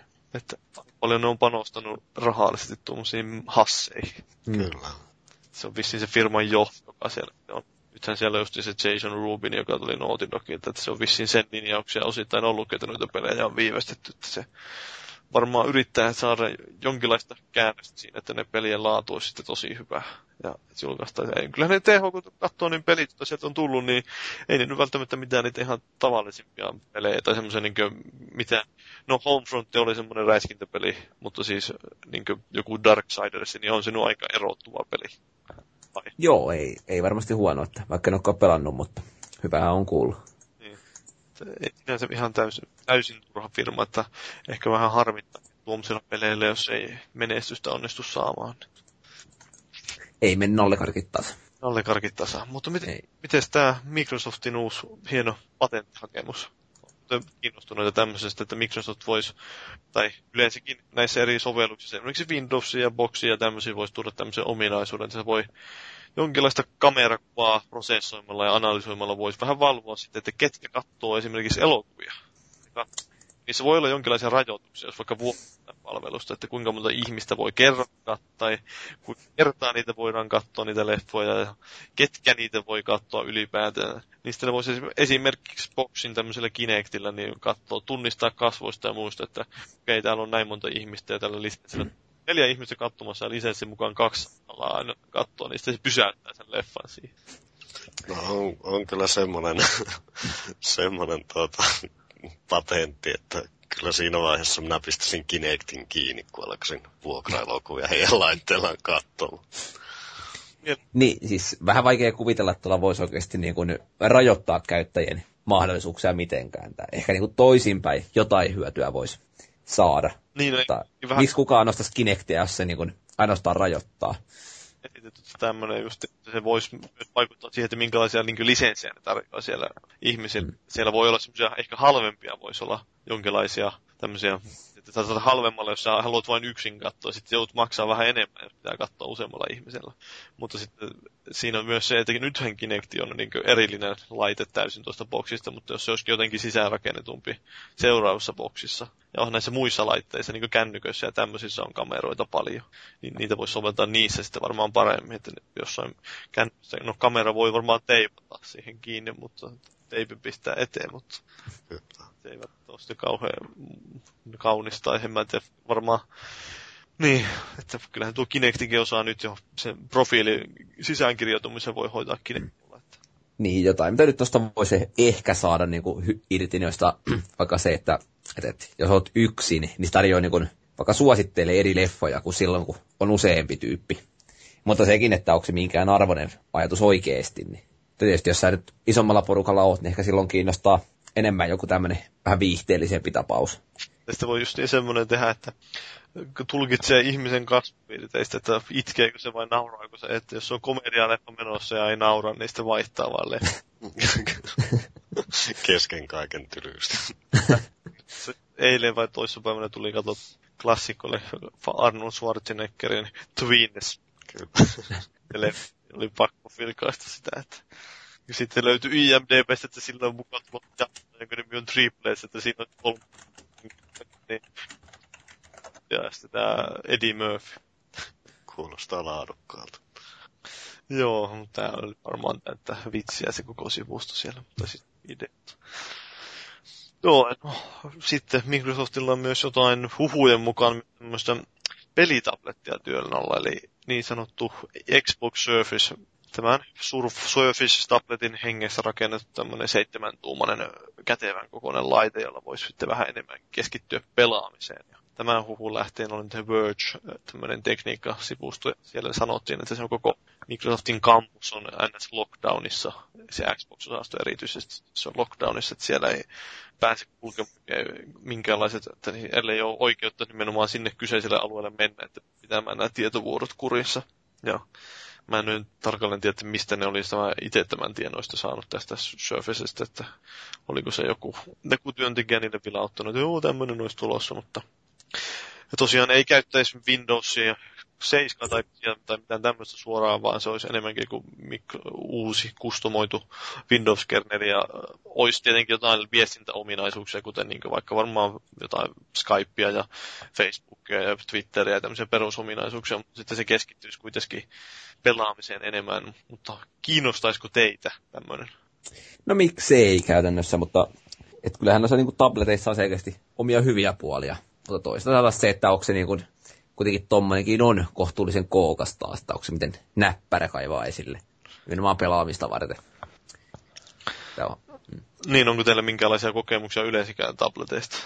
En omista ja hyvin vähän, että ja pari kaverilla on tullut kokeiltua, mutta en ole nähnyt tarpeeksi itselle ostaa. Joo, mulla on sama homma, että noita pelilaitteita nyt on muutenkin jo niin paljon, että en ainakaan itse kokisi tuollaista kovinkaan niin kuin tarpeelliseksi. Niin. Mutta se tuossa vähän on, olisi outoista, sitten tosiaan rajoitettaisiin näitä muita niin kuin, täppärin ominaisuuksia ja pelaamisen niin kuin, takia, että nimenomaan sillähän nuo täppärit on ihan hyvin pärjännytkin myös pelaajien keskuudessa, että sillä pystyy tekemään niin monta asiaa. Joo. Se niin kuin pelaaminen hyvä, hyvä o- lisäominaisuus siinä. Niin, ja sitten vähän mietityt, että pelkästään pelaamiseen tarkoitettu, tai niin enemmän pelaamiseen tarkoitettu tuommoinen laite, mutta kun kuitenkin kosketusnäytöt aika huonosti soveltuu mihinkään, ainakin omasta mielestä mihinkään tuommoiseen puhdas kosketusnäyttö ilman mitään lisäkontrolleja, niin johonkin ajopeleihin tai räiskintäpeleihin ja tämmöisiin, että se pitää olla aika pitkälti suunniteltuja nimenomaan siihen kosketusnäytöllä pelaamiseen. Joo, että sitä kun Gamescomissa testailin sitä Mass Effectia sillä, niin Joo. Että kyllähän tietysti toimii, mutta tota, se, että onko se niin kivaa kuitenkaan, että sitä viittii pidemmän päälle pelata, niin en tiedä siitä. Tämä on mitä on parhaiten olla täppärillä kokeillut, niin edelleen toi monopoli, mikä on niin kuin silleen ollut näppärä, että kaivaa porukalla esille vaikka jossain laivalla. Niistä pystyy siinä sitten lyhyissä seteissä vetelee. Mutta tavallinen pelaaminen, niin ei ehkä tällä kosketusnäytöllä niin, niin hieno ole. Joo, no sitten täällä Iranissa, Iranissa, Herran Jumala, Iran, Irak, Israel ihan sama, mutta Master Chief kävi vierailemassa Israelissa, kun Microsoft vihdoinkin sinne tuo Xbox 360 ja siellä tosiaan on tämä luvattiin tuoda oikein tämmöinen lokalisoitu versio, että kaikki käännetty hebreaksi käyttöliittuma ja mitä kaikkea tukee paikallista valuuttaa, mutta hienointa tässä oli tapahtumassa oli se, että siellä oli tosiaan Master Chief kävi paikalla viemässä ilosanomaa ja sitten, no siitä on tämmöinen video tuli YouTubeen, kun se hieman eri, eriskummallisella äänellä se maskotti siellä sanoo, että kun hehkuttaa, kuinka Halo 4 on paras peli, koska hän on siinä pääosassa. Ja sitten se sanoo, että unohtakaa tyttöjen pelit. Että älkää, älkää pelaatko tyttöjen pelejä, vaan pelatkaa tosimiesten pelejä. Tämä oli tämmönen, enemmänkin tämmöinen sivuhuomautus, että tosiaan voi heittää vaikka sinne podcastin ketjuun foorumille linkkejä, jos ei joku ole sattunut huomaa. En mä tiedä, oletteko te sattunut katsoa sitä videota. En ole kattonut vielä. Joo, ei se on, joo, että jos sattuu, niin se on ihan hauska. Se ääni voisi mennä, tai se mies voisi mennä puhumaan näihin trailereihin. Että kun se, semmoinen niin hieno, hienon persoonallinen ääni sillä oli, että toisi vähän vaihtelua siihen perinteiseen karheaan. Mutta tämä uutisosio huipennetaan tällaiseen juttuun kuin GTA 5, ja siitä on tullut vähän aikaa sitten nyt lisää informaatiota. Nopeasti tässä mainitaan tämmöiset perusjutut, joita on tullut esille, eli tosiaan peliin on tulossa kolme päähahmoa, eli tästä tulee vähän mieleen tämä hetkinen GTA 4 ja sitten sen nämä lisäosat. Eli siinähän oli pääpelissä tämä Niko ja sitten niissä lisäosissa oli kaksi eri hahmoa. Ja sitten niillä oli jonkinlainen yhteys, mutta ilmeisesti tässä kolm, vitosessa olisi tarkoitus vähän paremmin tuoda tämä yhtenäisen kolmen hahmon idea. Eli siinä olisi alusta lähtien kolme hahmoa ja niiden päälle voisi sitten lennosta vaihdella menemään. Ja sitten on tosiaan luvattu, että pelialue oli suurempi kuin GTA 4 ja Red Dead Redemptionissa yhteensä. Oliko siinä vielä joku peli päällä? Oliko siinä L.A. Noirkin pistetty Vai San Andreas? Niin San Andreas taisi olla, joo. Joo. Että vissiin aika jättimäinen peli, pelialue olisi tulossa. Ihan kiinnostaa tietää meidän alue, että miten kai se toimii boksilla. Montako kymmentä levyä se tarvii. Niin, se on silloin, että jokaiselle kaupungille, siinä joku viisi kaupunkia, jokaiselle kaupungille oma levy. Mm. Mutta tossakin niin, no, mä en nelosta pelannut, kun ei, ei iskenyt alusta, kun vähän kokeilin, mutta se, että onko toi niin kuin, alueen laajentaminen, niin kuinka kannattavaa loppujen lopuksi, että Red Dead Redemption kun pelasin, niin musta siinäkin oli niin kuin, se alue oli iso, mutta kun se ei oikein ollut semmoista sisältöä riittävästi, että se ei niin kuin, paljon pienempänä toiminut paremmin kompaktiimpana pa- pakettina. Että miten ne saa tuohon niinku riittävästi sitten tekemistä ja nähtävää koko maailmaan, niin kiinnostaa nähdä. Joo, sehän on kyllä tosiaan, että jos se on laaja ja tyhjää täynnä, niin ei se tietenkään kauhean miellyttävää ole. Niin, ja sitten jos se itse pelaaminen ei ole kauhean hauskaa, että ei se nyt kauhean hauskaa siinä GTA 4 se räiskiminen ja tämmöinen ollut. Että autoilla ajaminenkin oli vähän ehkä siinä ja siinä, että... Joo. Kyllähän ne on ma- mainostanut, että nyt olisi pitäisi toimia paremmin sen ajamisen, mutta...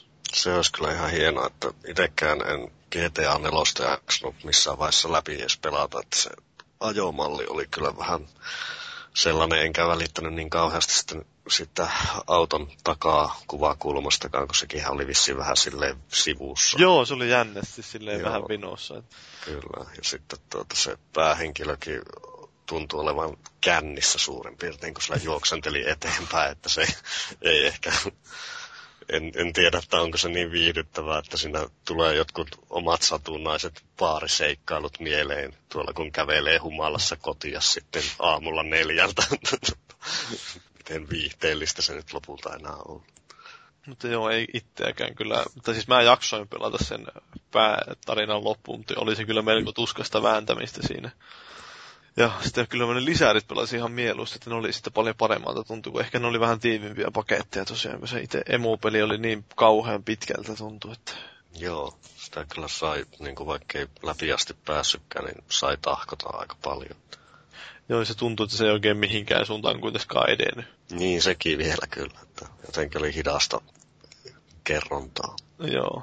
Ja lyhyellä tutustumisella, mikä siihen tein, niin se Niko oli kyllä päähahmona aika, aika tympeä, että ei kiinnostanut millään tavalla. Joo, se on mielenkiintoista, kun tuossakin kolme päähahmoa niin tuodaan, niin yksikään niistä ei kuitenkaan ollut nainen. Joo, mutta olihan se tämä yksi musta mies, jos muistan ihan oikein. Oliko se yksi? Mie, miehisiä Vai oliko? On, on, se... joku latino vai mikä siellä oli? Jostain kiintiöstä puhuttiin. Niin, no se saattoi olla joo. Kyllä, että ei mitään semmoisia kiiltokuvaa poikia ollut, mutta kuitenkin vähän ihmetyttää, että siinä olisi ollut paikka tuoda nainen. Ei sitten pelisarjassa kuitenkaan aikaisemmin ole naisia mun mielestä ollut yksin pelissä kertaakaan. Ei ole tainnut olla joo. Että... Et, et, et oi, että mitenköhän noi hahmot sitten toimii loppujen lopuksi, että paljonko se hahmon valinta vaikuttaa siihen peliin. Vai onko välivideot tehty kuitenkin sellatteeksi, että, että joko kaikki kolme on siinä, vai sitten silleen, että vaan se niin kuin, jokainen ennalta päätetty niin on siinä tilanteessa mukana, jolloin se niin kuin, vähän tuntuu tietysti hyppivältä ja tai hölmöltä.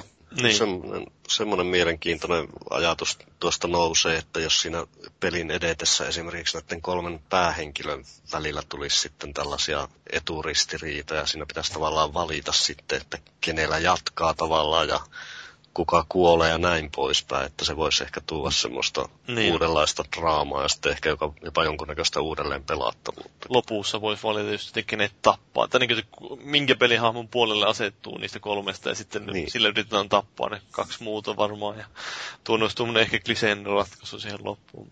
Kyllä. Se olisi ehkä jopa mielekkäämpää, jos niinku tällaisia ratkaisuja aiotaan, niin jos niitä toisi siinä pitkin tarinaa. Niin, niin ei, se, ei jäisi sinne ihan loppuun, vaan niin. varmasti toisi lisää siihen uudelleen perun tosiaan, että jos niitä olisi pitkin sitä Kyllä. peliä. Mutta niin, no GTA 5 tulee sitten varmaan ensi vuoden toukokuussa ja sitä ehkä, ehkä sitten joskus myöhemmin puhutaan lisää. Sitten nyt varmaan tulee taas informaatiota ja traileria pukkaa tässä ennen julkaisua ihan hyvään tahtiin. Että päästään podcasteissakin käsittelemään. Ehkä en tiedä, tosiaan Rockstar podcasti jossain välissä oli tarkoitus tehdä tää, sitä bullysta, vai miten? Joo, se on varmaan ensi viikolla tai kahden viikon päästä sitten. Joo, no se on sitten, ja silloin ei puhuta tosiaan GTAsta, vaikka oli sekin vaihtoehto, mutta ehkä GTAsta voidaan myöhemmin. Pitää katsoa. Tän, nyt mennään sitten tästä jälleen pienen, ellei teillä ole jotain vielä sanottua. No otetaan pienen uutiskeskustelu, on toi Erkka Westerlundin valinta leijona luotsiksi, että mitäs mieltä? ei minun nyt kauheasti silleen liikuta, että Erkka oli hieno mies silloin, kun se oli siellä viime kerralla. Torino ikuisesti mielessä. Mies, joka avaa paineen tullen toisenkin silmänsä vielä, jos tilanne sitä vaatii.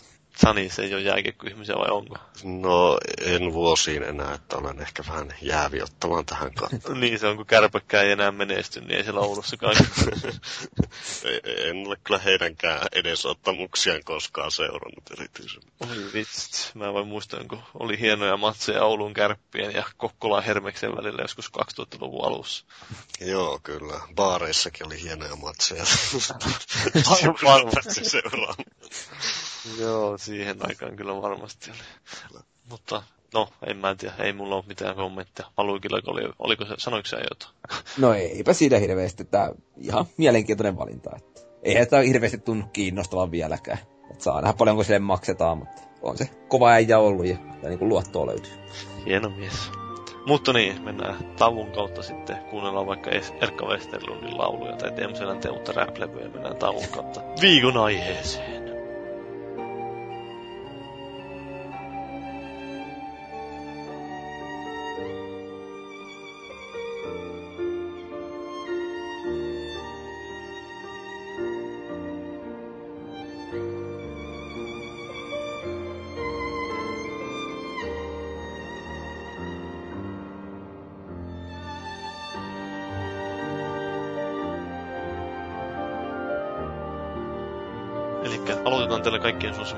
Aloitussanalla. Elikkä, elikkä, elikkä nyt meillä on Nintendo-aiheinen huikea viikon keskustelu tässä tulossa. Ja niin, mitäs? Meillä on viistä puhuttu tai pitäisi puhua ja lähdetään nyt sieltä ihan alkulähteeltä. Eli mitkä olivat lähtökohdat, kun, lähtökohdat, kun Nintendo tänne rupesi vyörymään kohti uusinta, tai no itse asiassa niin uusinta konsolisukupolvea, toistaiseksi vielä uusinta, ennen kuin tässä vaihtuu Wii Uun kautta ehkä seuraavaan. Mutta tosiaan Nintendolla oli siinä alla jotain konsoleita, mutta ne ei kauhean hyvin vissiin menestynyt. Joo, taisi Nintendo 64 aika, aika pahasti Pleikkari 1 jalkoihin ja sama Gamecube sitten valitettavasti niin jäi kyllä boksi ja Pleikkari 2 rinnalla aika pahasti jälkeen. Että 64 en kyllä koskaan niitä omistanut, mutta Omist... Kubesta on rakkaat muistot. Omistiko Janisi? Joo, kyllä. Tämä on, on tullut jossain vaiheessa nuo kaikki Nintendo-konsolit omistettua. Ja, tuota, itse pidän kyllä sitä Nintendo 64 sinänsä vähän turhaan parjattuna laitteena, että tuota, olisi se niin kuin teknisiltä ratkaisuiltaan voinut olla erilainen, mutta kyllä sille mun mielestä tuota, ihan hienoja pelejä ilmestyi. Niin on. Joo, ehdottomasti, että sillä oli muista Golden Eye, mutta... Zelda. Niin, Joo. ja joku International ja Superstar. Soccer taisi olla se Pessien esi-isäni. Kyllä, ja Perfect Dark. Joo. Oli hieno. Muutamia tuommoisia, tai aika montakin tuommoista, joista puhutaan aina käytännössä, kun ruvetaan puhumaan peleistä hyvistä, niin tulee esille just niin Nintendo 64. Mutta se oli tietyllä tavalla toi 64 myöskin semmoinen, mihin niin kun aika moni näistä klassikkosarjoista päättyi. Niin kuin Donkey Kongitkin, niin siellä oli vielä kuusi, ne Donkey Kong 64 ja Star Foxikin taisi tulla ja muut, mutta sen jälkeen sitten... Gamecubelle tuli Star Fox. No joo, mutta se oli semmoinen Sehän hyvä oli, peli kylläkin. alun perin se ei ollut Star Fox-peli, mutta sitten tehtiin joo. Star Fox-peliksi. Joo, joku dinosauri, dinosaurus-peli taisi olla alun Joo, Dinosaur Planet. Joo. Kyllä.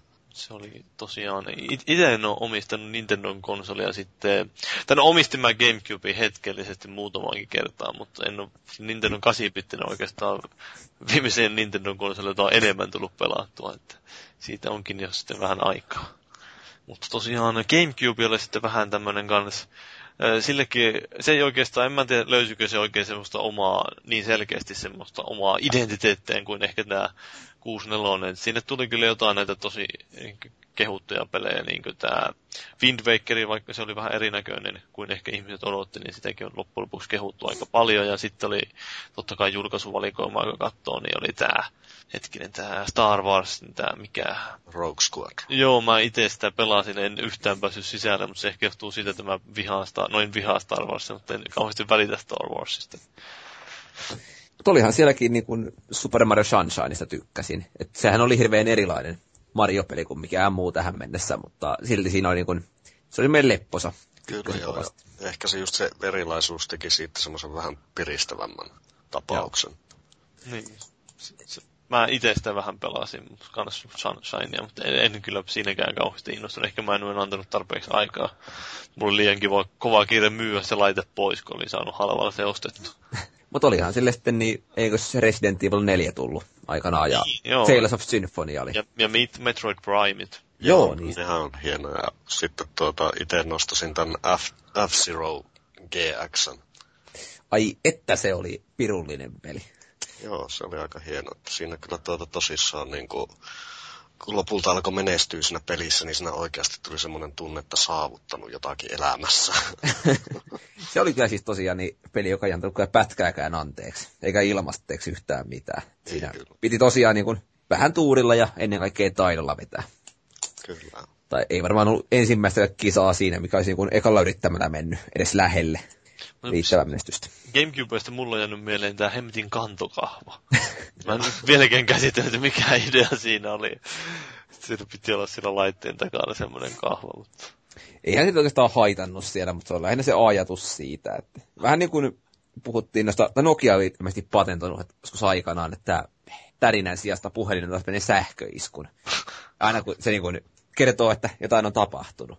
Niin sekin, että eihän varmasti huono olisi sellainen pieni sätky, mutta miten sä myyt tommotteen ja teet sitä kiinnostavan, niin se onkin toinen juttu. Niin, se funktionaalisuus, kuinka funktionaalinen semmoinen kantokahva, että kuinka moni ottaa rannalle vaikka mukaan Gamecube kannettavaksi. No, en mä nyt ehkä rannalle. Olihan sitä, kato, jossain vaiheessa siihen myytiin sitä pientä näyttöä päälle. Aa, niin myytiin, totta, totta. Oliko se joku Samsungin versio siitä? Gamecube QD. Panasonic oli se, Aa. se oli ihan eri asia sitten. Joo, Joo. kyllä. Mutta tuota sitä sitten tiedä, että oliko siihen mitään tällaista kä- käytännöllistä virtaratkaisua, että jos se vaikka rannalle olisi sitten sen pikkunäytön kanssa ottanut, olisiko sinä sitten pitänyt olla muutaman sadan metrin jatkoroikka mukana. niin, tai joku Jannu polkemassa pyörällä siinä se. Kyllä. niin, no Gamecube oli vähän semmoinen varmaan, no ihan jännä, jännä laite. Että... No siis olihan sekin, että se on niin kuin teholta ollut hyvin paljon samaa. Ja muutenkin niin kuin yleisesti niin ihan niin kuin boksi ja Pleikkari 2. Niin. Ei mitään suurta eroa ollut, mutta se vaan se boksi vetosi ehkä vähän aikuisempaan yleisöön ja Pleikkari 2 kaikkiin, jolloin Kuben rooliksi jäi vähän semmoinen lasten konsoli. No se vähän näyttikin semmoiselta, varsinkin se mm. Violet. No Violet, joo. Että se ohjaankin oli vähän semmoinen karamellimainen. Oli... Se oli hemmetin mukava. Joo, mä oon siitä, mä itekin ihan suht tykkäsin, mitä ne vähän sitä käytä sitä ohjainta. Ja. Se oli yllättävänkin toimivat ne liipasimet ja puskurit ja mitä kaikkea siinä oli. Että. Mutta sittenhän tosiaan äh, Gamecuben jälkeen Nintendo lähtikin vähän omille teille, että tuli tää Wii julkistettiin 2005, kun ne sen julkisti nyt, niin sillä hienolla salanimellä Revolution – ja si- silloin, itse hetkinen, ensimmäistä kertaa sitten se puhuttiin jo 2004 E3-messuilla ja sitten paljastettiin varsinaisesti 2005. Ja sitten saman vuoden syksyllä, silloinhan ekalla kerran, kun se paljastettiin tämä Revolution, niin silloin he ei vielä tiennyt varsinaisesti, miksi se on nimi oli Revolution. Mm. Että ei puhuttu mitään vielä kauheasti siitä liiketunnistuksesta, vaan se oli vain tämmöinen mystinen laatikko. Sitten saman vuoden syksyllä, 2005 syksyllä ne vasta rupesi näyttää sitä uut prototyyppiä sitä ohjaamista, ja sitten 2006 E3-messuilla sitä näytettiin kunnolla toiminnassa sitä ohjaamista, kun ne pelasivat näitä uusia pelejä. Ja se oli ihan, no, ihan tämmöistä mielenkiintoista. Muistan sen itse, kun tuli katsottua esimerkiksi se Nintendo E3-pressi silloin 2006 vuonna, kun siellä demottiin tätä hienoa Red Steelia. Ja sitä, siitä luotiin semmoista vaikutelmaa vähän just niin tätä, että kuinka hyvin se niin kuin, toimii tämmöisenä vastikkeena siinä, mitä ruudulla tapahtuu. Niin kuin miekkailu niin oli ilmiselvä tämmöinen verrokki siihen, että kuinka siellä voi luonnollisesti miekkailla pelissä. Ja vieläkin odotellaan sitä erinomaista Star Wars-peliä silleen, että jolla pääsisi huitomaan. Se on ihan ensimmäisiä, mitä porukka alkoi unelmoimaan ja toivomaan. Niin, niin. Ei, ei vaan ole tullut. Se tulikin ennen Kinectille. Mm. Erinomainen.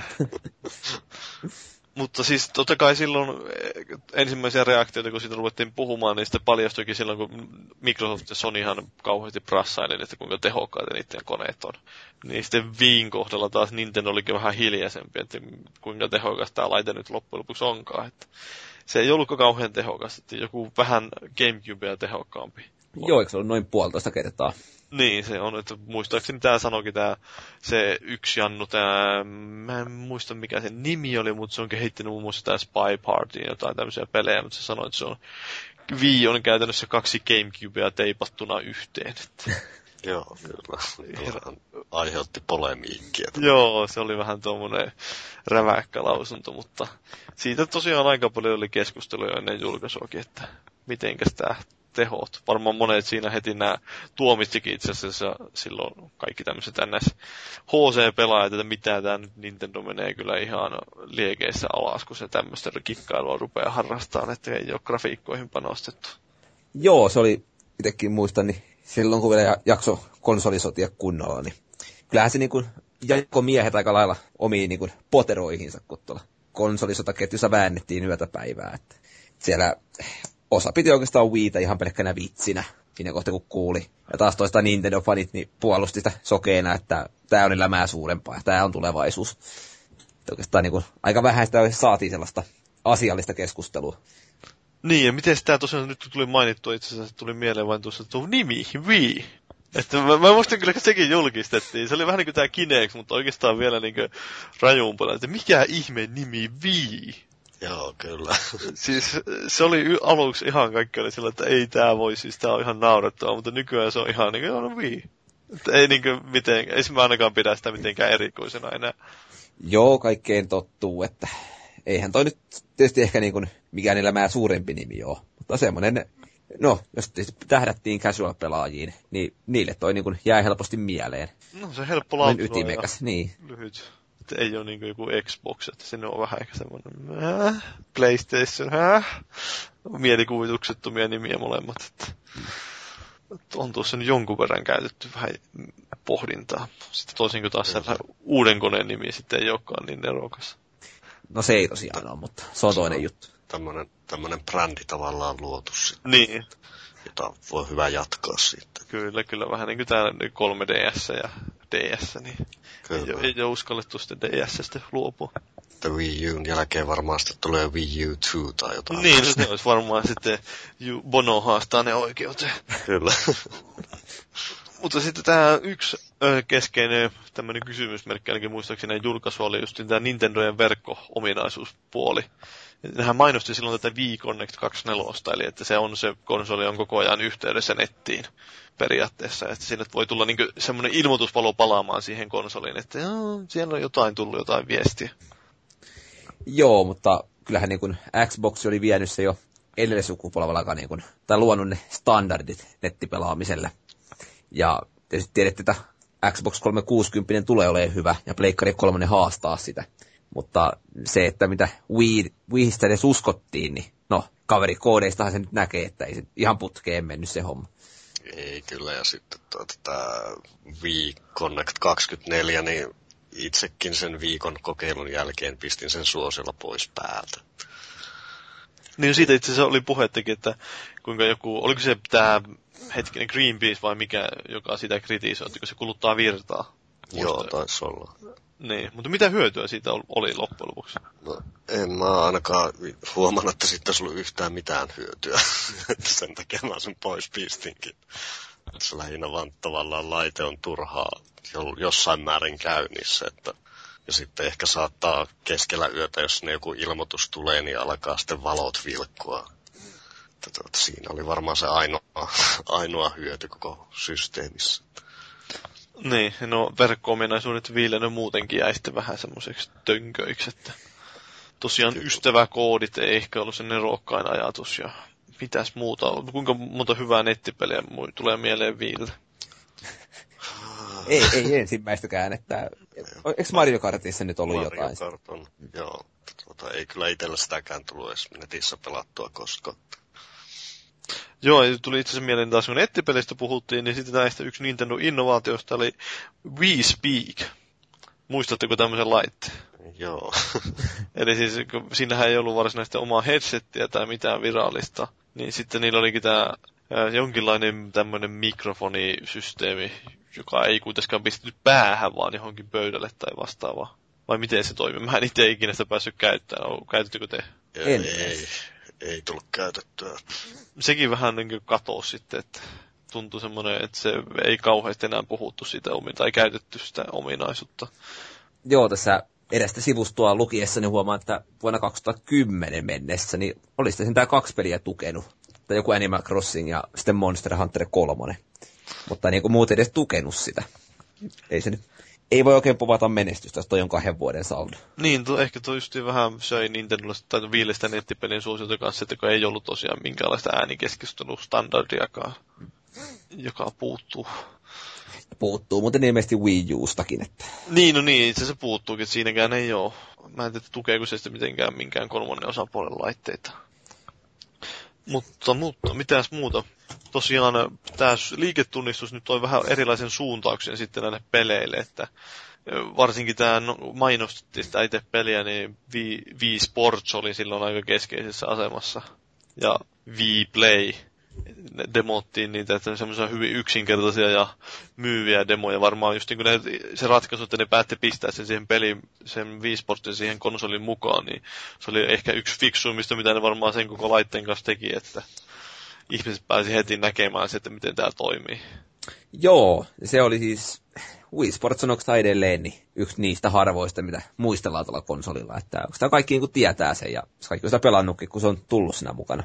Mutta se, että oliko sitten liian hyvä peli antaa ilmatteeksi heti. Että kun ei oikeastaan mikään niin bilepeli eikä voittanut sitä missään vaiheessa. Että edelleenkin, jos kavereiden kanssa pitäisi Wii esille, niin melkein jotain keilailua tai tennistä sillä se olisi. Joo, se on kyllä, se on ehkä, kun sillä alettiin niitä casual-pelaajia sitten haalimaan puoleensa, niin ne on ehkä semmoinen vähän hankala kohderyhmä sille, että siinä pitää just tehdä vähän työtäkin sen eteen, että saa jonkun toisen pelin niille myytyä siihen lisäksi. Niin, se ei, ei ollut niin helppoa sitten myydäkään niitä pelejä, että tosiaan oli siitä paljon puhetta sitä kolmannen osapuolen julkaisijoiden tuesta, ja aluksihan oli Ubisoft esimerkiksi oli hyvin vahvasti mukana puhu olevansa, ja mm, samahan niillä on nyt taas Wii Uun kanssa, mutta en tiedä kuinka hyvin se sitten loppujen lopuksi taas toteutui sitten tämä tuki muilta julkaisijoilta. Vähän oli muistaakseni ainakin valittelua siitä, että kuinka taas Nintendon pelit myy huikeasti ja nehän on myynyt ihan saamari hyvin, kun katsoo jotain kautta aikojen myydympien pelien listaa, niin siellä on Mario Karttia ja siellä on Wii Fittiä ja siellä on Wii Sportsia ja Wii Playtä. Kyllä. Joo. Se on vähän se, että kaikki casual-pelaajat tietää nimenomaan Mariot ja Zeldat ja muut tällaiset mutta se, että ostaako ne Splinter Cellia, niin ei, ei välttämättä. Että se on enemmän tommonen niin kuin, pätee niin kuin hardcore-pelaajille hyvin. Niin. Kyllä, ja siinä on kuitenkin, että kun näin jälkeenpäinkin katsoo tuota sitä noiden kolmansien osapuolien julkaisuja sitten, niin ne ei nyt hirveästi laadulla loista. Että siellä on ne omat helmensä kyllä mukana. Mutta... Niin, no se oli vähän osittain niiden omaa kivikaan, kun ei ne panostanut sinne niin kauheasti. Kyllä, että siinähän tuli just tämä ilmiö, että kun konsoli myy hyvin, niin sitten siinä halvalla helposti jotakin. Kaikkea paskaa sinne heitetään sitten. Kyllä, mutta olihan siellä toki tuota, sellaisiakin hienoja helmiä kuin joku Muramasa Demon Blade ja Trackmania oli ihan hyvä. Niin, ja eikö Okami tullut ensimmäisenä viille vai tuli? Onko mä nyt ihan väärässä? Uh, Pleikkari 2. niin. Ah, okei. Okay. Herran Joo. Jumala, mä oon ihan kujalla. Okei. Okay. Tuliko sinne jotain tuommoisia... No okei, okay, tää... No jotain tuommoisia ihan jänniä. Tää mikäs oli tää joku seikkailupeli, joku Chuck ja en mä muista enää. Jack at Wiki. Joo, niin se jotenkin, jotenkin jäänyt mieleen sillä että jotain tuommoisia niinkö suht poikkeavia pelejä, jos vertaa näihin niinkö Xboxin ja Pleikkarin pelitarjontaan. Joo, ja joku Little, Little King Story ja tällaiset. Joo. Tämä Jack at Wikikinhän oli sinällään ihan hyvä peli, mutta siinä ehkä niin alun perin tuota, sitä pelistä en tiedä annettiinko vai otettiinko siitä väärä mielikuva, että sitähän niin piettiin aluksi tämmöisenä seikkailupelinä, vaikka se olikin enemmän tällainen ongelmanratkaisupeli. Niin, joo. Sitten tuli mieleen myös tästä tämä verkkopuoli, että verkkopuolesta tämä latauspalvelu. Siellä oli tosiaan tämä Viivere ja Virtual Console. Ja Viivare nyt sitten vähän kaatui tietysti näihin Nintendon ehkä vähän kokemattomuutenkin näitä tällä puolella ja siihen, että siinä oli niin kovat rajoitukset, että pelit ei voinut kauhean isoja olla, kun ei siellä laitteessakaan ollut kauheasti sitä kapasiteettia. kyllä joo. Niin, siitä, on- mutta en mä tiedä, onko teillä tullut mitään huikeita pelejä sieltä latauspuolelta vastaan. No tuota, on siellä jotakin nyt, kun vaan muistaisi niitä nimiä, että mitä oli. No Lost Windshan oli ihan hieno, lyhyt tämmönen tasohyppely. Ja no sitä jatko-osaa mä en itse pelannut koskaan. Mutta tota, kyllä mullakin enemmän se latauspuoli oli sitten siellä virtual-konsolessa, että se niinku siinä mielessä auttoi vähän, että pääsi poistamaan noita vanhoja konsoleita kaapeista ja sai sitten nämä pelit sitten tälle viille, vaikka jäi kyllä vir- Virtual Consolekin vähän vajaaksi, että sinne olisi toivonut paljon sellaisia pelejä, mitä sinne ei koskaan tullut sitten. Joo, mä en ole sitä ensimmäistä peliä koskaan ladannut. Että hirveän määrähän se semmoista niin kuin klassikoita tuotuna kuitenkin, mutta ei, en vaan koskaan saanut aikaiseksi hommata mitään. Niin, no sitten tämä yksi ominaisuus, joka mainostettiin ennen julkaisuaikoinaan, niin oli tämä totta kai Gamecuben kanssa taaksepäin yhteensopivuus. En mä tiedä kuinka paljon käyttöä sille loppujen lopuksi tuli. Pelasitteko te Gamecuben pelejä viille? No, mä kyllä oon pelannut, että tuota, mä sain itse lahjoitettua Gamecubein sitten pois. Että tuota, eipä mulla tuossa omassa videotykissä edes ole mitään sellaista paikkaa, missä Gamecube olisi sopinutkaan. Että siinä mielessä se oli ihan hyvä. Itse on tota Super Smash Bros. Meleitä pelailin jossain kohti, mutta Bravliakin niin sen verran, että siihen Wiihinhän sai laitettua nämä Gamecubein ohjaimet. Niin, no se on ihan Niin sillä, mielenkiintoinen. joo, se oli ihan hyvä, niin niille kyllä kelpas pelailla sitäkin. Tämä, vähän tämä ohjaajan valikoima, että ei ollut tosiaan pelkästään kuitenkaan tuo kapula, vaan sitten oli näissä tietyissä peleissä ainakin pääsi käyttämään sitten vanhoja ohjaimia, sitten oli tämä Pro Controlleri. Joo, mutta se, sehän oli vähän niin kuin fail kuitenkin, että, että kun vaan sitä Wiimotea tarjottiin koneen mukana, jolloin ne muut jää kuitenkin vähän harvinaisemmiksi, eikä niitä kukaan oikein käytä. Joo, Että sehän on käänteisesti sama kuin mikä vaikka Pleikkari kolmosella on nyt, että, että Move. Että kyllähän se nyt on ja mistä tuetaan, mutta aika harva sitä käyttää kuitenkaan. sepä se.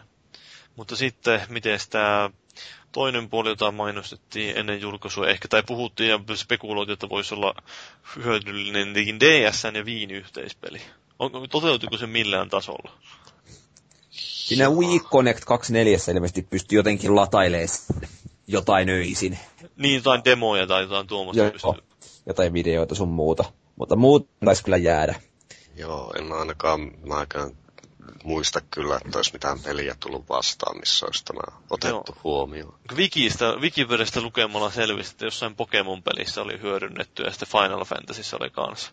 Final Fantasy Crystal Chronicles joku versio, niin siitä oli hyödynnetty tätä yhteisominaisuutta ja mikä se oli Pokemon joku, joku, joku. Eikö Crystal Chronicles ollut tota Gamecubein peli? Joo, mutta siihen tuli vielä joku vissiin viillekin. Joku, Ja se on Crystal BRRstä joku sellainen. joku karhut, Tämmönen. karhupeli, mutta... Äh, niin, se ei sitten vähän, vähän samaa tietysti kuin tällä Pleikkari 3 ja PSPn yhteistyö, että ei sekään nyt loppujen lopuksi koskaan mihinkään mennyt.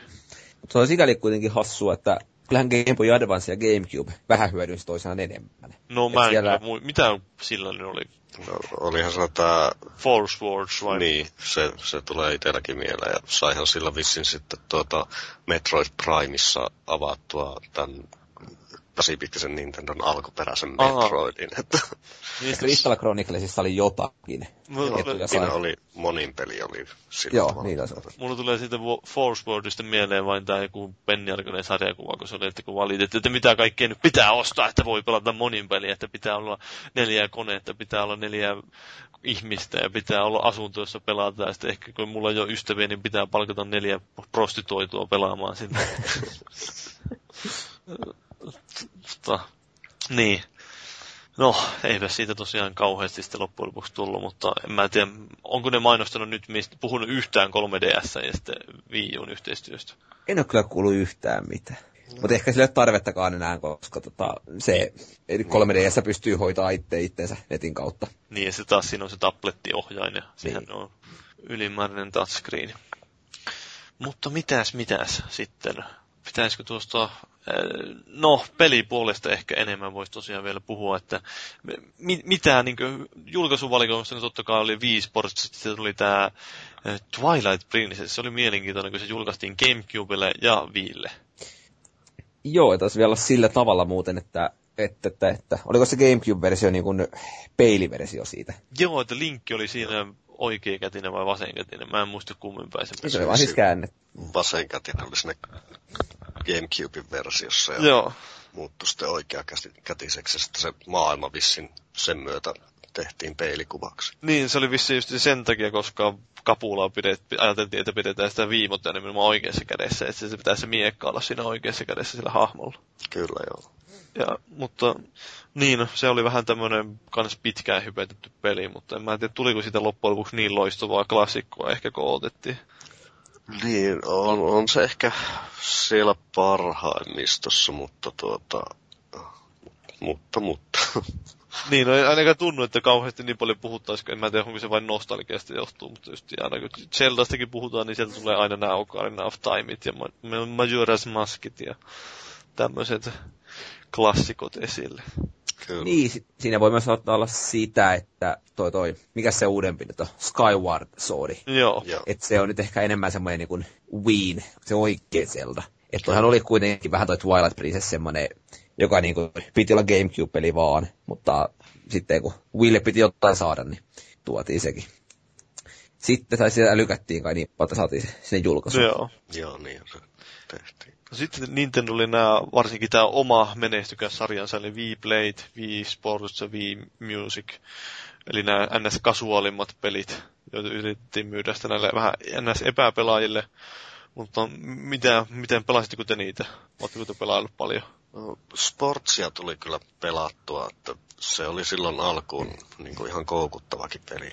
Pidin kyllä ja tuota, no se play nyt oli vaan, että se tuli hommattua sen ylimääräisen ohjaimen takia.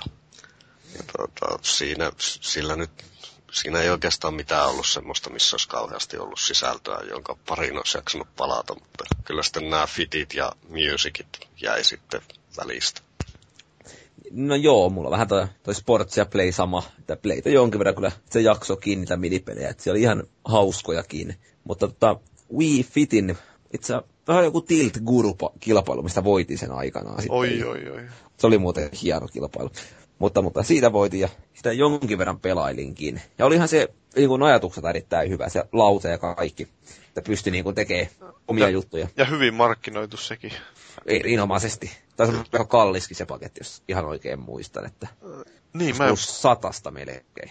Kyllä se taisi jopa aluksi olla sillä sataisen kalliimmalla puolella. Niin, tämä on ehkä mielenkiintoisempia juttuja koko viisi, että miten siihen on, kuinka paljon erilaista tämmöistä ohjauskeinoa ja oheishärpäkettä siihen loppujen lopuksi on tullutkaan, että jos miettii, että siinä oli totta kai oletuksena tämä viimota ja nunchuk, ja sitten tulee vielä nämä erilaiset Gamecube-ohjaimet, se Classic Controller, ja sitten tulee nämä balance board, ja sitten suunniteltiin totta kai tätä kuuluisaa vitality-sensoria, Kyllä. josta ei sitten tullutkaan loppujen lopuksi kauheasti yhtään mitään. Että mä, mä, siis, no ei sitä oikein koskaan käynyt selväksi, että miten olisi aikonut sitä käyttääkään, mutta jotenkin olisi vissiin valvonut ihmisen pulssia tai tämmöistä. Kyllä, ehkä, ehkä tuo olisi ollut sitten lopulta joku semmoinen lisäjuttu johonkin Wii-fittiin tai vastaavaa. Niin. Missä se olisi ehkä niin ollut käytännöllisimmillään sen perusteella, minkä kuvan sitten sai. Se tai toinen. Sitten niin, oliko se DSL, kun oli tämä joku ää, sairaalapeli, missä piti tehdä leikkauksia. Ah, Trauma Center oli Joo, joo. niilläkin. Kyllä. Niin, niin siihen se olisi voinut jotenkin sopia. Mm, tietysti, Että- niin. Niin vähän katsella, että tärisee jo kädet, mutta... Eikö se sarja muuten tauolla sitä kokonaan? En ole vähän aikaa kyllä Trauma Centeristä muista, en mä kyllä tiedä. En ole niin pitänyt silmälläkään kyllä sitä sarjaa. Että. Joo, pari osaa kai sitä tuli tuolle viillekin, mutta tuota, Niin, itse tutustunut kyllä yhtään siihenkään sarjaan. tuo liikkeen tunnistus sinänsä innotti ihmisiä ja kehittäjiä, joitakin ainakin kokeilee kaiken näköistä väännöstä sille pistää. Että tietysti näistä Nintendo-pelejä, jos peli, peleistä haluaa puhua, niin ainakin muistan paljon positiivista kuulla tästä minipelikokemusta, eli varjovareista. Vai muistanko nyt ihan väärin? Mm, Kyllähän sitä vissiin kehuttiin aika paljon, mutta tota, mulla jäi sekin sitten, että tuli ehkä enemmän noihin, noihin perinteisempiin sarjoihin tutustuttua. Niin, mutta tosiaan saatiinko Ville sitten yhtään uutta Metroid Primea tai...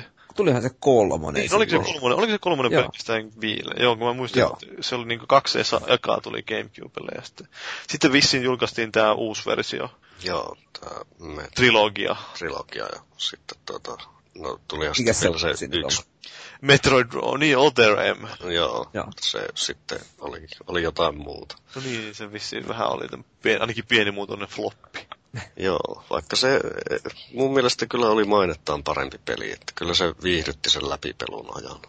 Mutta tota, ei se missään nimessä niiden Primien tasolla noussut missään vaiheessa. Niin, se on. Mä itse tosiaan pelasin Metroid Primea ekaa Gamecubelle joskus jonkin matkaa, että se oli ihan mielenkiintoinen peli. Että ehkä sinänsä, jos Gamecubelle, eikö siis sitä Metroid Prime trilogiaa hommaisi ja sitten pois pelata Wii jos sen tulee hommattua, niin ehkä, en tiedä. Joo, kyllä ne on ihan, ihan kokemisen arvoisia pelejä. Tunnelmanne se ainakin oli sinänsä, että se on justiin tuommoinen vähän skifiseikkailu. Joo, hyvinkin sellainen, tuota, siinä on sellaista oikein kunnon tutkimusmatkailijafiilistä tavallaan. Että ne on sen verran hienosti ne maailmat tehty siinä. Ja sitten Nintendolta tuli vielä näitä joitakin tämmöisiä vanhempia pelisarjoja. Vähän heräteltiin henkiin, että ei ollut pelkästään Mario ja Zelda. Oli Donkey Kong ja, tai tämä hetkinen, mikä sen nimi olikaan virallinen? Donkey Kong Returns vai? Ö, Country. Returns, joo. Joo, okei. Okay. Mut Sehän, sehän olikin oikein hieno. Että Retro kyllä siinä osoitti, että osaa tehdä muutakin kuin Metroid Primea. kyllä joo, se oli sama studio tosiaan oli kehittämässä. Pelailitteko te sitä paljonkin sitä? Mä en Joo. pelannut enää, että mun Wii-aikana oli mennyt siinä kohti. Oi, oi, oi. Oliko sä julkaisussa heti mukaan? Tai olitteko te molemmat julkaisussa heti mukaan, vai? Joo, Mm. oli kyllä. Joo, mä tulin varmaan niinku kuukauden kaksi julkaisun jälkeen sitten mukaan rahatilanteen vuoksi. Joo, mä muistan, että siinä oli vähän semmoista, että joissakin paikoissa se oli vissi aika lopussa se konsoli silloin julkaisussa. Että... Joo. Joo. Mutta kyllä se kävi, kävi silloin julkaisupäivänä ostamassa ja sitten, sitten pari vuotta jakso enemmän tai vähemmän pelailla, mutta sitten, sitten oli vähän liikaa pelipuute. Mm. Mutta siis vielä, vielä noista pelisarjoista, niin tuo Kirby pitää mainita, koska itse katsoin ainakin mitä nyt videolta katsoin, että se näytti ainakin aika hauskalta se visuaalinen tyyli. Joo, ja oli se itse asiassa pelinäkin ihan hauska, mutta se, se oli ehkä vähän liian helppo. Että siinä varmaan niin kuin, oltiin ajateltu sitten nuorempiakin pelaajia vähän liikaa. Kun ottaa kuitenkin huomioon niin kuin, tai vertaa johonkin New Super Mario Broseihin, että no nekään nyt ei ole vaikeustasoltaan sitä mitä vanhat Mariot, mutta huomattavasti haastavampia kuitenkin. Tällaista peleistä kun puhuu, niin kyllähän toi Mario Galaxy kaksikko on pakko nostaa. Ja Se on joo, mä sitä vähän tässä säästelinkin sinne, että niin Aha. peleistä viimeiseksi. Mutta sitten nyt niin, no mä, mä itse on lähinnä seurannut sivusta, niin en ole, on mä itse ihan nopeasti pelannut sitä ensimmäistä vissiin, mutta semmonen, joka ehkä kiinnostaisi nähdä tosiaan Wii Ulla voisi pelata, jos hommaa, tai sitten jos vaikka tulisi HD-remake tai jotain, mutta se näytti ihan, ja totta kai Mariot aina kiinnostaa, kun niitä kehutaan niin helvetisti, niin vähän tulee semmoinen syyllinen olo, kun ei ole niitä pelannut. Mutta oliko ne tosiaan niin loistavia? mä sitä kakkosta pelannut, vaikka sen ostinkin, mutta ykkönen oli kyllä niin kuin aivan loistava tasohyppely, että saattaisin kyllä nimetä kaikkien aikojen parhaaksi tasoloikaksi. Et siinä oli niin kuin tosi monipuolisesti tehty maailmat ja se pelimekaniikka vaan on semmoista marjoimaista täydellisyyttä. Tai niin kuin hieno pelata. Joo, se on hieno kokonaisuus kyllä, että tuli ihan läpi, läpi asti sekin pelattua. Että kakkosenkin ostin, mutta se on vaiheessa, että se odottaa varmaan eläkepäiviä sitten. mutta kakkosta, niin pakko kyllä kehua sitä ajatusta, että ne toisen pelin mukaisen DVD, missä kerrotaan tai opetetaan pelaamaan. Muistatteko sitä? Oletteko katsoa? Joo, no ei, ei tullut katsottua kyllä. Vielä toistaiseksi luotan omiin kykyihin sen verran. Joo, en, en itse katsonut, mutta ajatus on kaunis. Kyllä. Joo, ei siis kiinnostaisi kyllä kovin, että sitten on, totta kai tuli, ei ollut ainut Mario-pelit, tuli nämä New Super Mario Bros. Joo, alko, joo. Oliko se DSL ensin? Tai... Ei, ei, ensin oli DSL ja sitten tuli vielä joo. tuo Viille.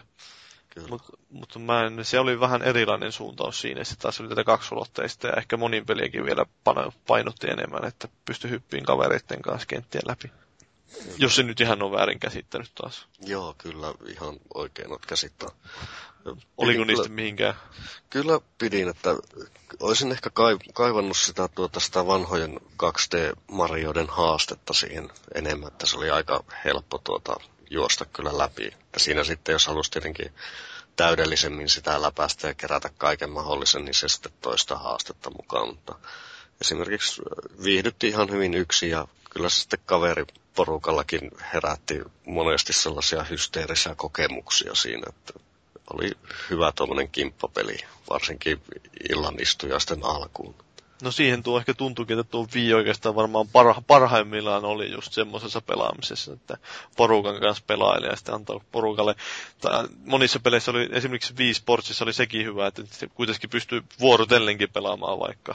Ja siinä varjon vareissakin, että ei, kaikilla ei ollut pakko olla omaa kapulaa. Ja ehkä oli ihan hauskan näköistä katsoa sivustakin sitä touhua, mistä kun vähän liikuttiin ja heiluttiin. Hyvä. Joo, ja se oli vielä niin helppo oppia se touhu, että kuka tahansa niin kuin tajuaa sen viidessä minuutissa. Niin, se ei siinä kauheasti tarvinnut selittää, että miten sä pelaat jotain baseball-peliä siinä. Joo, mutta silti jotain ne teki oikein, koska tota, aina tuntui siltä, että paras pelaaja voitti, tai vaikka se olikin helppo. Joo, kyllä. Se, niin, se olisi ihan mielenkiintoista tietysti ollut, että en, tai no en minä tiedä, kuinka, olisiko se tullut oikeasti lisäarvoa, mutta jos siinä olisi sitten ollut vähän jotain vielä enemmän vielä taitovetoisuutta, että olisi ollut joku tulostaulut, joissa olisi niitä ennätyksiä pidetty kirjaa netissä ja tämmöistä. Mm. Mutta olisi mielenkiintoista nähdä, että hei, itse asiassa tässä on missattu vielä yksi, yksi tämmöinen Nintendo näistä lisäkapulista, kun on puhuttu, tähän Motion Plus. Ihan niin kuin kokonaan niin unohtunut samalla, että se on taas näitä yksi, että ei sitäkään kauheasti sitten hyödynnetä. Että sehän tuli joskus mihin aikaan se tulikaan? Oliko Skyward Sword ensimmäinen kunnon Nintendo-peli, joka sitä tuki vai? No, taisi olla, eikö tämä Wii Sports? Ah, niin, joo, totta, joo. joo, se se oli, joo. Että sehän oli semmoinen pieni lisäpalikka, ja sitten myöhemmin se oli integroitu noihin moteihin. Mutta joo. ei sille kauheasti tainnut tukea kuitenkaan tulla. No ei, että joku Red Steel 2 taisi olla semmoinen, mikä sen vaati. Joo se on taas osoittaa ehkä senkin, että kuinka hankala se on tuommoista, kun noin laajakin tuommoinen yleisö, ja sitten, että siihen nyt haluttaisiin jotain tuommoista uutta lisäkapulaa palikkaan tuoda, niin se on hankala myydä kyllä. Mm. Joo, olisi, se olisi pitänyt olla jo heti niin kuin kärkeen siinä. No, kuitenkaan tämä Wii Sports Resorts, Resortskaan ei tuota, noussut samanlaiseksi jymymenetykseksi, mitä tämä ensimmäinen Wii Sports. Mutta kokeilitteko te, tai oletteko te niinku päässyt sillä vertailemaan ennen, tarkemmin, että kuinka paljon sillä nyt oli sitä loppujen lopuksi vaikutusta sillä Motion Plusilla? Kyllä sillä aika selkeästi oli. Joo, Hyvin vähän testasin, se... mutta silti huomasin. Kyllä se tarkensi, että tuota, esimerkiksi toi Skyward Sword olisi varmaan ollut hyvin erilainen kokemus, jos sitä, jos sitä Motion Plussaa ollut ollenkaan. Joo. Sitten, niin, no, ehkä voisi vielä, en, ennen kuin puhutaan näistä muiden julkaisijoiden peleistä, niin mainitaan vielä tämä uudelleen ottaa esille V-Music, siis oikeastaan näistä Nintendo tämmöisistä eh, näistä kasuaalipeleistä niin ainut suurempi epäonnistuminen. Että, siis sehän niin tuli sillä olla vähän vaivihkaa. Tuntui, että missään vaiheessa se ei kauheasti kerännyt innostusta ihmisiltä. Ja sitten kun se julkaistiin, niin se vähän niin unohtui vain. Joo, kyllähän se oli Shigeru Miyamoto taisi olla E3 sitä esitellä aikanaan. Joo, hän oli... Silloin huvi julkaistiin. Joo, niin, tai... huilua soitteli. Sitten oli se legendarinen hullu rumpali. Kyllä. Tai näitä kiffejä, joskus sitten kun se hakkaa niitä rumpuja siellä. Ihan sekopäännä. Mutta siis, pela, ootteko te pelannut Wii Musicin? Täytyy myöntää, että se on mulla hyllyssä, mutta en ole ikinä edes laittanut koneen sisälle. Enkä kyllä laitakaan. Joo, ei mullakaan tullut sitä koskaan kokeiltua se meni täysin ohi. Mutta se, että jos sä laitat musiikkipeliin 2000-luvulla MIDI-äänet, niin ei, ei voi olettaa, että tulisi revetä jymymenestystä. Joo, sehän Nintendohan kynsi ja hampaan pitkään piti kyllä noista MIDI-äänistä kiinni. Niin, se on vähän kyllä mielenkiintoista, että ei ollut ihan haastamaan rock, rock-bändiä ja Guitar Hero. Että oliko se siinä vaiheessa, kun se tuli, niin oliko ne vielä voimissa itse asiassa nämä rock Oli, oli. Kyllä Alkuaikoina taisi olla ja se ei ihan päässyt siihenkään suoneen iskemään. Sehän sitten olisi ollut. Mutta, mutta, onko teillä vielä tästä Nintendon omasta puolesta jotain sanottavaa? No sen verran, että tuota, näistä vanhoista sarjoista, niin Punch Outhan teki Aa, totta, kanssa. totta, joo. Se oli kans tämmönen aika niin kuitenkin yksinkertainen peli. Joo, kyllä sinänsä, mutta tuota, hy- hyvinkin haastava. Joo. Siis just semmoinen arkademainen sinänsä, että yksinkertainen pelimekaniikka, mutta tehty aika semmoiseksi haastavaksi justiin. Että... Kyllä, helppo oppia, mutta vaikea hallita. Niin, sopii sinänsä hyvin siihen. Ehkä vähän hoosempi, jos haluaa käyttää sitä termiä kuin nämä tavallisemmat Nintendo, tai Viin pelit siis. Joo. Itse en, en, en tiedä kyllä, en tainnut koskaan punch kokeilla, mutta vaikutti sinänsä ihan hauskalta. Joo, kyllä siellä, sillä itseään viihdytti aikansa. Oliko sinne yksin pelistä minkälainen? Öö, no sehän oli, että tuota, yhden vastustajan jälkeen tulee toinen, joka on erilainen, että sillä on eri elkeet ja tällaiset. Piti ja. tavallaan opetella ulkoa nämä jokaisen vastustajan kuviot ja tuolleen. Mutta... Oliko siinä alkuperäisessä joku Mike Tyson viimeinen vastus vai mikä, joku Mr. Dream? Mä vaan jotenkin muistelin jotain. Joo, se oli alun perin oli Mike Tyson. Tässä, tuota, siinä varmaan, olisiko joku lisenssi umpeutunut tai jotain, niin sitten tuli sitten myöhemmin Mr. Dream. Kyllä. Niin, jos nyt jotain vielä viittis mainita tuota noin, niin Mario Kart Wiitä, missä muuten oli myöskin se yksi lisäkapulaohjain, tai se ratti. Mutta sitä edelleen tuota yliopiston taukotiloissa pelaillaan, että ihan viihdyttävä vieläkin. Joo, hyvä pelihän se on. No mutta, onko vielä?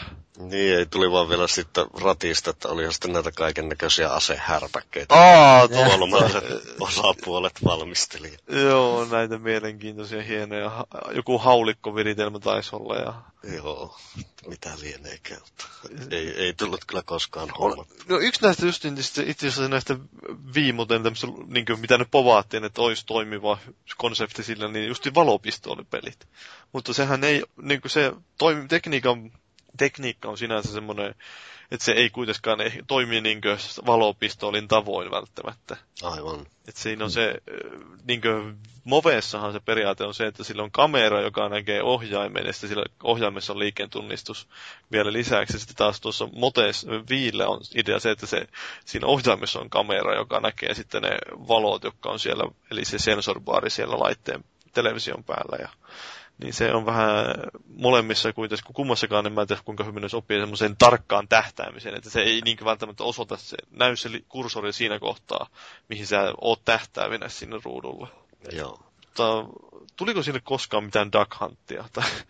Ei tainnut tulla. Ei, että sitähän paljon niin kuin toivottiin kyllä, että se olisi Duck Hunt olisi tehnyt paluu, mutta ei sitä, si, siinä oli siinä, eikö se oli just Vplay-kokoelmassa oli sellainen minipeli, mikä etäisesti muistutti sitä Duck Hunt. Niin, mutta ehkä ne, en mä tiedä, tuntui silloin että aika ilmiselvältä, mitä olisi voinut tuoda, mutta ehkä ne sitten hopsasi, että se ei välttämättä toimisi niin hyvin. Joo, se voi olla, että ovat, ovat ehkä miettineet ja suunnitelleet ja ehkä testailleetkin.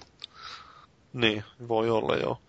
Mutta, mutta sitten siitä ehkä voidaankin siirtyä smoothisti, että sitten muut julkaisijat toike vähän näitä tällaisia valopistolipelejä. Esimerkiksi tämä, mikä sen nimi olikaan? Tämä House of the Dead vai? Joo, kyllä. Kill. House, joo. Sehän se tosiaan oli kyllä. Niin, no, no miten, oliko tää, tää niinkö vetos kuin tämmönen peli teihin? Olihan se Resident Evilistäkin taisi olla, itse asiassa Dead Spaceistäkin taisi tulla se Extraction, että oli muutamia ainakin tämmöisiä.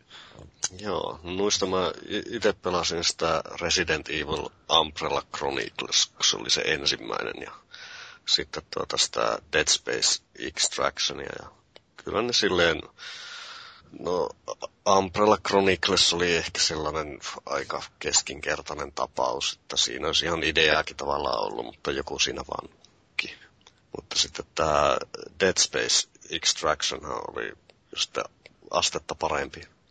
Kuinka hyvin se sitten siis soveltui tuommoiseen peliin se ohjaus Vii? Kyllä se loppujen lopuksi ihan toimivasti oli, että ei siinä sinänsä, olisi se ehkä tietenkin tuota valopistolla ollut aavistuksen pätevämpi, mutta ei sinä lopulta kaivannut sitä.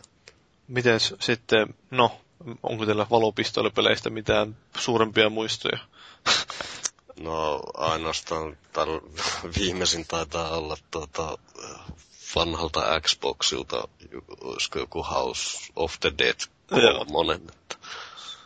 Mutta niin, no ne on vähän semmoinen kans, ehkä sukupuuttoon kuollut pelityyppi. Että... Kyllä, ja ehkä tavallaan ihan syystäkin. Niin, vähän semmoinen yksinkertainen. Kyllä, Mut, Enem, enemmän just tuota arkadekamaa. Mutta sitten näistä, kun puhutaan muiden julkaisijoiden peleistä, niin mi- mitä semmoisia merkittäviä julkaisuja? Red Steelistä on puhuttu, mutta sen ei tainnut olla kuitenkaan laadullisesti mikään maailman paras. Ei, se kakkonen taso selkeästi parempi, mutta se, mihin toista Wii kaatukin, niin Xenoblade Chronicles ja toi toi The Last Story, niin tuli aivan liian myöhään. Kyllä, että nehän oli kyllä hienoja pelejä siinä kohti on niin kuin kovan ytimen pelat oli kaikki hylännyt sen konsolia. Suuressa varmaan myynytkin. Joo. se pois. Ja tuota, no, oli siellä kyllä oli siellä jotain, että just tämä, minkä aiemmin mainitsin, tämä Muramasa, se oli hieno tällainen 2, 2D-toimintapeli, joka jäi ehkä vähän liian vähälle huomiolle. Sitä oli aika vaikea saadakin täältä mistään. Ja, niin. Ja, ja, Sitten no, Xenoblade. Track, joo, ja sitten tämä Trackmania oli kyllä kans, mutta se, senkin saatavuus oli aika heikkoa. Tuossa kun metakritikkiä katsoo, niin World of Goo on yksi tämmöinen, mitä on kovasti oh, Niin, no se oli kehuttu. latauspuolella niin. tosiaan. Joo. Harvinaisia tämmöisiä, mitä tulee viiltä latauspelejä mieleen just mm. itse Mutta mä en tiedä kuinka hyvin se loppujen lopuksi menestystä siellä keräsi aika hyvät arvosanat. Mitä, mitä muuta metakritiikistä nyt pakko itsekin ruveta katsoa, että on sieltä vähän... No vähän masentavaa, että on jotain Rock Band 2 ja kolmosta ja The Beatles Rock Bandia näytillä niin kuin ihan kärjen tuntumassa. Joo. Et, eihän tällä niin kuin, ihan hirveästi ei vaan tullut. Ei, ei tosiaan, että joku Monster Hunter kolmonen, mutta sekään nyt täällä päin ei ehkä noussut kovinkaan suureen huomioon. Tai Aa, totta. Huomiota. Mutta yksi, mitä täytyy, peli, kyllä, kyllä. täytyy valitella, niin Pro Evolution Soccerhan muutti, tai niin kuin muokkasi itseensä kovastikin tota Wiitä varten, että pystyi niin kuin sitä ohjelmalla ohjastamaan tai niin kuin muitakin pelaajia kuin vaan itteensä, mikä oli ilmeisesti hyvinkin toimiva. En kyllä koskaan pelannut, mutta kaikki kehuvat. Joo, en mä itsekään pelannut, mutta se tuli täältä listalta pakko poimia tämmöinen peli kuin Boom Blocks. Eli sehän oli tää Steven Spielberg. Joo, niin mutta olikin. Joo. En tiedä, pelastiko tästä. Enpäs.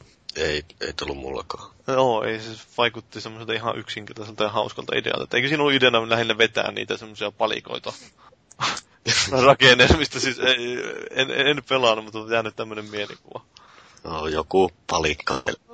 niin, no, niin vähän nimestikin tulee, mutta sitten, no en mä en tiedä, ei tuossa nyt kauheasti mitään. No Mad World, että Platinumilta tuli muutama peli. Tää Mad World ja sitten tuli tää No More Heroes. Että tämmöisiä vähän pienemmän yleisön pelejä ehkä. Joo, vähän tota niin kuin, semmoista, mitkä vetoisi ehkä niin kuin kovempiin pelaajiin. Mutta Wiillä vähän väärällä alustalla. Niin, ei ne tainnut kauhean hyvin myydä kyllä siellä. Että... Joo, en, mä en ehkä ole tarpeeksi kova pelaaja niille. Joo. No toi Monster Hunter 3 täytyy vielä mainita tuolta. Sehän mainittiin jo. No se mainittiin, mutta ei se tainnut hirveästi niin kuin Euroopassa menestyä. Ei, sitä varmaan Japanissa. X, X varmaan ainut pelaaja Euroopassa. Joo, kyllä.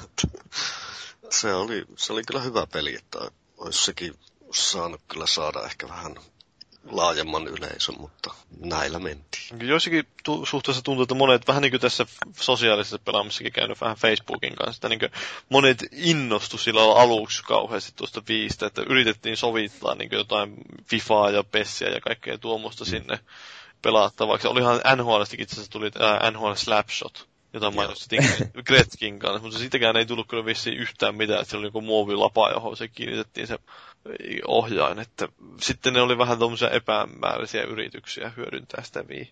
Joo, se oli vähän semmoista, että se oli niin ainoa keino. Että vähän kun monesta pleikkaripelistä ottaa se pädi ohjauksen pois ja pelkkä move. Että ei se kuitenkaan vedä vertoja niin kuin hyväksi todetulle kovin monessa tapauksessa. Niin, no ei varmaan just justiin kovin moni noista ulkoisten studioiden peleistä ainakaan jäänyt kovin positiivisesti mieleen sen ohjauksensa puolesta, vaan nimenomaan sen sisältönsä puolesta. Vai? No joo, ehkä enemmänkin niin. Mutta, niin, no mitäs? Voisiko tässä nyt vielä... No pakko nyt mainita vielä, kun puhutaan näin yleisesti. Tai ehkä voisi ruveta vetämään jonkinlaista yhteenvetoa tästä viin taipaleesta siinä mielessä, että mitä se nyt onnistui sitten tuomaan pelaamiseen ja että minkälaiset vaikutukset sillä oli. Totta kai sen selvä vaikutus oli siinä, että se toi liikkeen tunnistuksen osaksi pelaamista, että Microsoftilta tuli Kinect ja sitten Nintendolta tuli, Nintendo, Sonylta tuli Move. Että olihan se ihan se, selkeä tämmöinen vaikutus, mutta oliko sitten muita mitään? Kyllä mä luulen, että se Wii oli kuitenkin tietyllä tavalla tämän sukupolven pleikkari kakkonen, että toi hirveästi niin uusia pelaajia mukaansa. Se, että jäikö ne pelkästään Wiin pariin sitten ja lopetti pelaamisen vai olisiko ne jopa ostanut sitten myöhemmin näitä muita konsoleita, niin sitä ei ole vaikea sanoa. Mutta kyllä niin kuin, aika harvoin kuulee kenenkään niin kuin, esimerkiksi vanhempien naishenkilöiden puhuvan mistään niin kuin, muista konsoleista, mutta Wiista on tullut tätäkin kuultua, että ihan niin kuin puhutaan ja kehutaan, että se on niin hienoa, kun pääsee itse heilumaan. Niin, Se on niin, semmoista hyväksyttävyyttä tuonut pelaamiselle. Miten tämä liikunnallisuusaspekti? On- Onko teillä, teidän mielestä, niin toiko se yhtään pelaamiseen mitään liiku, liikuttavuutta niin sanotusti? No kyllähän, niin sano vaan. Niin, että no eh, ehkä eniten Wii Sportsin kohdalla, että kyllä nuo muut pelit meni ihan suht rennossa asennossa sohvalla. Niin kuin sehän yksi tämmöinen kauhukuva, just mitä noista viipeleistä sitten maalaintiinkin, oli, että kun pitää heilua menemään, miten sattuu siellä. Että kyllä aika kattonut niitä jotain Mario Galaxia ja tämmöisiä, niin ei sitten nyt kauhean aggressiivisia liikkeitä tarvinnut tehdä. Että. Ei, että monesti selvisi ihan niin kuin tällaisella yksinkertaisella ranneliikkeellä. Kyllä. Niin. Ja se pitäisi pelaajilla olla ranneliike ihan hyvin hallussa, miespuolisilla ainakin. kyllä. No, no, no. Mitään ei myönnetä. Mutta oliko vielä jotain? No totta kai pitää mainita tästä, kun puhutaan liik- liikuttamisesta ja tämmöisestä, niin aluksi varsinkin tuli paljon uutisia siitä, että kuinka sitten oli vähän innostuttu liikaakin eläytyä näihin peleihin. Ja sitten oli lennellyt ne kapulat vähän telkkuihin ja minne sattuu oli lentänytkään. Ja sitten siihen, aluksi niissä ei ollut minkäänlaisia, vai oliko, oli niissä ne nauhat? Olihan Oli nauhat alusta Joo. lähtien. Joo. Kortsut tuli sitten vasta myöhemmin. Niin, semmoiset pehmusteet niille ohjaa. Joo. Auttaako ne pehmust- pehmusteet miten? Rumien ainakin. Se, että en ole heitellyt seinään, en osaa sanoa, että Niin kyllä varmaan sitä ohjainta suojaa ehkä, mutta en mä tiedä suojaako ne telkkua, jos semmoisella heittää päin. Joo, vaikea sanoa. en, en, en koskaan sortunut käyttämään kortsua. Oho, oho, Oho. kova Mutta- mies. Mm. Jos tätä Wiin aikaa vielä jotain, niin kyllä Wii Fit on tietyllä tavalla niin kuin ollut se lähtökohta näille sporttipeleille. Niin, no se, Pele- kyllä, Mm. joo, Sen jälkeen on tullut tämä, mitä kaikkea UFC, tappa, niin kuin treenipeliä ja EA Activia ja muita. joo, ja Ja sitten Wii Fitistä lähti. Ubisoftillakin oli tämä mikäli Fitness Evolved.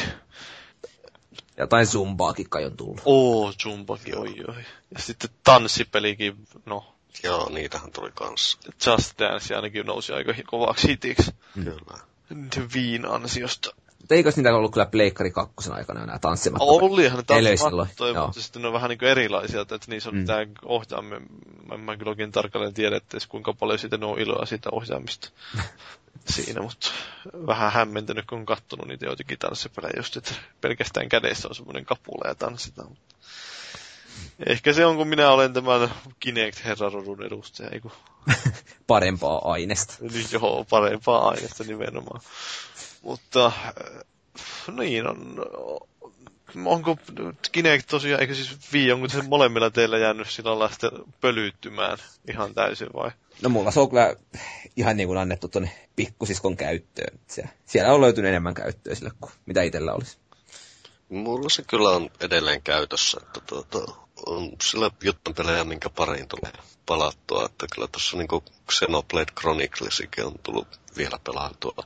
Se, se näytti ihan tyylikkäältä pelit ja sinä sanokin graafisesti, vaikka sitten on paljon tehottomuista konsolin puhuttukin, eihän se nyt pärjännyt HD-koneille, mutta Joo. kyllä sillä ihan, jos osaa tehdä, niin jotain ihan tyylikästäkin sai aikaa. Kyllä, että se oli kuvasuunnittelultaan hirveän hieno peli ja vielä tuota aika laaja, että nämä ympäristötkin oli suhteellisen massiivisia. Niin, niin. Kyllähän se oli mielestäni tuon sukupolven paras japskiroolipeli. Kovia sanoja. Kyllä. se mulla ei ole kyllä mitään havaintoa japsiroolipeleistä, mä en tiedä muuta kuin Lost Odyssey ehkä. Toi. Joo, se, se on se toinen hieno. niin, mutta mm, niin, no, en, en mä tiedä, onko tuossa nyt kauheasti mitään tämmöistä si, hetkinen, joku mulla oli vielä. Niin tää, itse asiassa vielä semmoinen nämä viimeisiltä vuosilta, tai ainakin pistänyt omaan silmään, kun en ole, ollut, en ole aktiivipelaaja niin Veilaus missään vaiheessa, mutta siis sivusta seuraa näitä tämmöisenä kuin alaseurannut, että tuntunut, että aika hyvin hidastunut tämä Nintendo ja viipelien tarjonta tässä viime vuosina, että tuntunut, että se on semmoista talviunta elänyt. Pari viimeistä vuotta jo sillä selkeästikin. Kyllä. Tais, mm. No se uusi Zelda tuli vielä, mutta sen Joo. jälkeen sen, sen molemmin puolin ei sitten niin kuin kauheasti tapahtunut mm. kyllä. Niin, se on ihan jännä. Hidastunut. Kyllä se on näkynyt myynneissäkin, että ei se ole enää ihan samaan tahti, että boksi on ollut esimerkiksi Jenkeissä myydyin konsoli varmaan vuoden putkeen. Joo. Ylikin. Niin. Mutta siinä mielessä on vähän ehkä tarvetta Nintendon puolesta sille uudelle konsolille ja uudelle panostuksellekin ehkä vähän haettaisi semmoista lisävoimaa, ettei nyt pääse nuo tulemaan ohi nämä boksit ja pleikkarit. Kyllä. Vähän matkaa siihen kyllä on.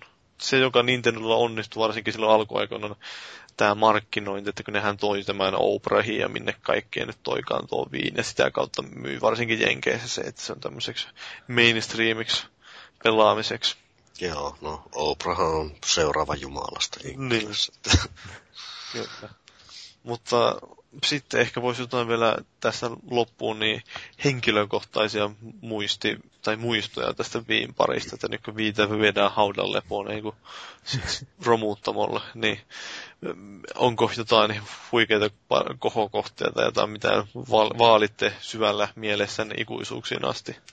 Kyllä mä ainakin lämmöllä muistelen niitä aikoja ennen se konsolin julkaisua. Että siellä oli niin kuin semmoista kunnon fanipoika-taistelua, että kenen konsoli tulee olemaan kaikkein hienoin ja paras. Mutta toinen, mikä tämmöinen suomalaistain kiinnostava juttu on, niin se, että Wheathän on tullut Suomen puolustusvoimille kasaremeille käyttöön, niin niistä on monta hienoa hetkeä ja vitsiä saanut kuulla. Mä itse muistan jo silloin, muistelinkin silloin, että joskus oli sitä uutista, että kun se tulee, että kyseenalaistettiin, että tämmöisen sitä pitää pullomössä nuoret, kaikki niin poispäin. Nämä kommentit tuli. Perusteltiin siellä liikunnallisella aspektilla. Kyllä, kyllä. Mutta miten tämä, oliko peleistä joku tämmöinen yksittäinen kohokohta? No se Mario Galaxy 1 on pakko nostaa sieltä. Että ei, ennen kuin tällä sukupolvella hirveän monta parempaa peliä tullut yhtään millekään alustalla. Et siinä oli niinku tietyllä tavalla kaikki kohillansa. Shigeru on jumala. No, hyvin pitkälti. Voisin kyllä alkaa niinku palvomaan häntä. Mites Janis? No, mulla ehkä jäi nyt tuoreempana tuo Skyward Sword silleen, että se kuitenkin tuossa niin loppuvaiheessa ilmestyi, että sitten jäi semmoinen mukava positiivinen fiilistä vaikka jälkeenpäin kyllä nyt olen miettinyt, että ehkä arvostelussa liioittelin sanomalla sitä parhaaksi Zeldaksi, koska tuossa kuitenkin Majora's Maskia testasin, testasin taannoin, niin kyllä se tuota, edelleen Majora's Mask on ykkönen. Mutta tuota, tämä oli mukavan erilainen Zelda-kokemus, että se ei niin noudattanut niitä samoja kaavoja ja sitten tämä temppelisuunnittelu oli paljon kompakti, kompaktimpaa ja sitten järkevämpää, mitä noissa aikaisemmissa. Mutta tuota, en tiedä. Toivoisi, että tuokin sarja sitten tuosta ehkä siirtyy vielä johonkin toiseen suuntaan. Kuitenkin mukava pelikokemus oli. Mm, no, jos, niin, no minulla itselle, vähän niin kuin Valuikin sanoi, että siinä hy- hyviä muistoja liittyy ennen julkaisua, niin varmaan mullekin ne viihin liittyvät parhaat muistot on kaikkea siihen muuhun kuin itse pelaamiseen, kun en ole itse kauheasti tosiaan vielä pelannut. Joskus silloin julkaisussa pelasin illain kaverilla, kun kaveri osti sen, niin vähän kävin kokeilemaan. Joo, olihan se ihan hauskan tuntunen, mutta sitten loppujen lopuksi niin tullut koskaan kunnolla viihin päästöä sisään. Että ehkä sitten Wii Uun kanssa tulee kenties tosiaan käytyä, mutta näistä nyt hyvin on mieleen jäänyt tämä Reggie, Nintendo Reggie Feels Aim, niin että miten, miten hän otti aikoinaan ainakin lavan haltuun ja minkälaista showta tämä parhaimmillaan oli tämä Nintendo, Nintendo E3-lehdistötilaisuus, että muutenkin se siinä ympärillä pyörnyt show, että näitä Reggien hienoja kommentteja kuunnella ja kuinka hän sanoi, että mitenkä siinä olikaan tämä legendainen lausunto silloin kerran lavalla, että I'm here about hetkinen, to, en minä edes muista, mutta jotain kicking ass and taking names, se, se sanoi silloin sille. Show-miehiä. Niin, siitäkin on vähän ehkä jääty niin yleensäkin tässä pelialalla, että ei ole enää niin vahvaa show-meininkiä. Että oli ne vanhoja hyviä aikoja silloin, kun tuli, oli tosiaan Wii ja boksit oli, boksi ja pleikkari oli tulossa. Et en tiedä, päästäänkö nyt sitten enää samanlaiseen liekitykseen, kun tulee nämä uudet konsolit. Se voi olla, että ei oikein päästä. Että se on kuitenkin, melkein kaikki pelit julkaistaan kaikille konsoleille. Niin sellaista niin kuin poteroita ei tarvita enää niin paljon. Että kun kaikki Rockstarit on mennyt multiplattareiksi Final Fantasy. Niin. Hyvin vähän on enää kaikki, mat- kaikki sitä matkii, kaikki nämä innovaatiotkin toisilta, että tulee liikkeen tunnistus, että tulee, niin siellä ei varmaan tosissaan justiin tehdään Xbox-tabletteja ja kaikkea. Mm. Kyllä.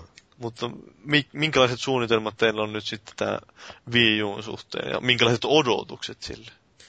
No, mä oon sanonut aika monesti aiemminkin, mutta aion kyllä ostaa konsolin ja en nyt tiedä mitä oikeastaan edes odotan siltä.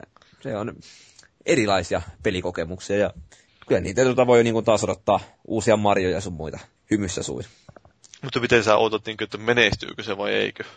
Mä uskon, että se menestyy aika hyvin. Ja e, oikeastaan ensimmäinen tiukka paikka tulee siinä kohti, kun seuraa boksia pleikkari julkaistaan. Että selviääkö he siitä iskusta. Mutta jos selviää, niin kyllä siitä voi niin kuin uusi Wii tulla. Tablettipelaaminen on niin kuin muotia tällä hetkellä.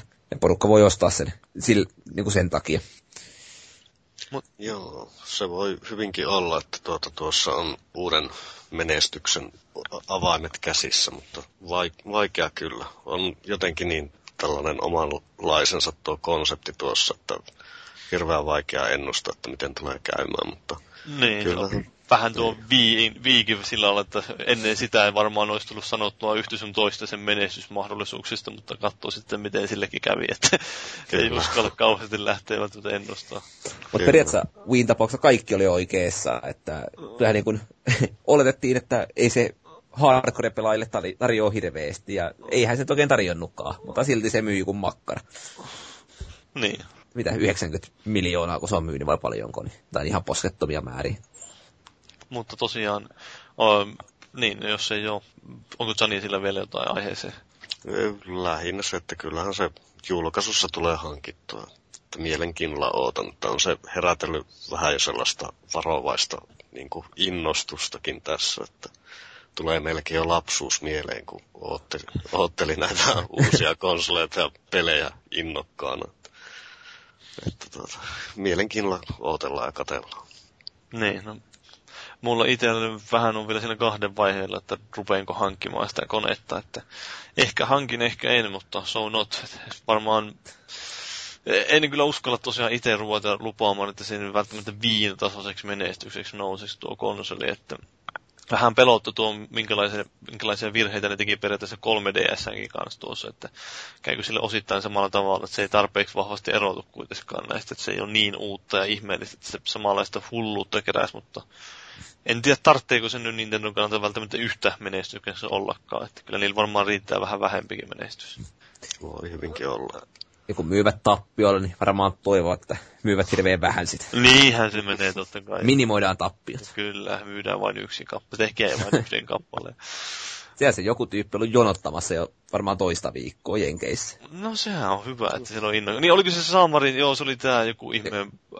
Joka se Wiinkin kävi silloin ostamassa ensimmäisen.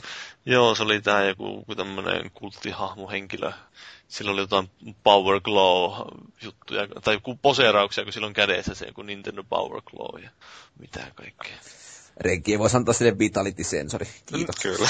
Joo, vois kyllä. Jonkun protoversi. Kyllä, kyllä. Sehän on aika uniikki lahja. Olis, joo. Et sä tällä mitään tee, mutta saattaa. Oikeasti se on kuitenkin vain joku satunnainen sykemittari jostain. Repäässyt irti tussilla kirjoitettu niin. Teippi, teipattu siihen vai joku teippiä siihen kirjoitettu. M- mutta en mä tiedä, onko tässä nyt vielä viistä jotain sanottavaa. Ei, tässä varmaan kummosempi. Ei. Ihan hieno konsoli kuitenkin. Kyllä. Kepiät mullat ja jäätte kaipaamaan vai? En välttämättä kaipaamaan, mutta ei sitä niin kuin, ei jäänyt mitään katkeria fiiliksiä konsolista. Oho. Joo, se oli tämmönen ihan oman, omanlaisensa konsoli tähän väliin. Ei, ei pilannut pelaamista. Ei, ei pilannut. Että voi olla, että jotkut Viin-pelit tulee sitten Wii Ussa pyöriin. Ja kyllähän tuo edelleen sitten tuota Gamecubein paikkaa tulee tuossa hyllyssä toimittaa. Niin. Ei se niin kauhean iso ole se konsoli, että sitä olisi kauhean tuskallista, mutta pitää siellä. Joo, ei, ei onneksi. Mutta jos tosiaan ei ole siinä kummempaa, niin voidaan nopeasti käydä tästä läpi vielä palautteet. Ja meillähän on palautetta voi laittaa tuonne sähköpostiin osoitteeseen podcast at ja sitten voi pistää Twitteriin.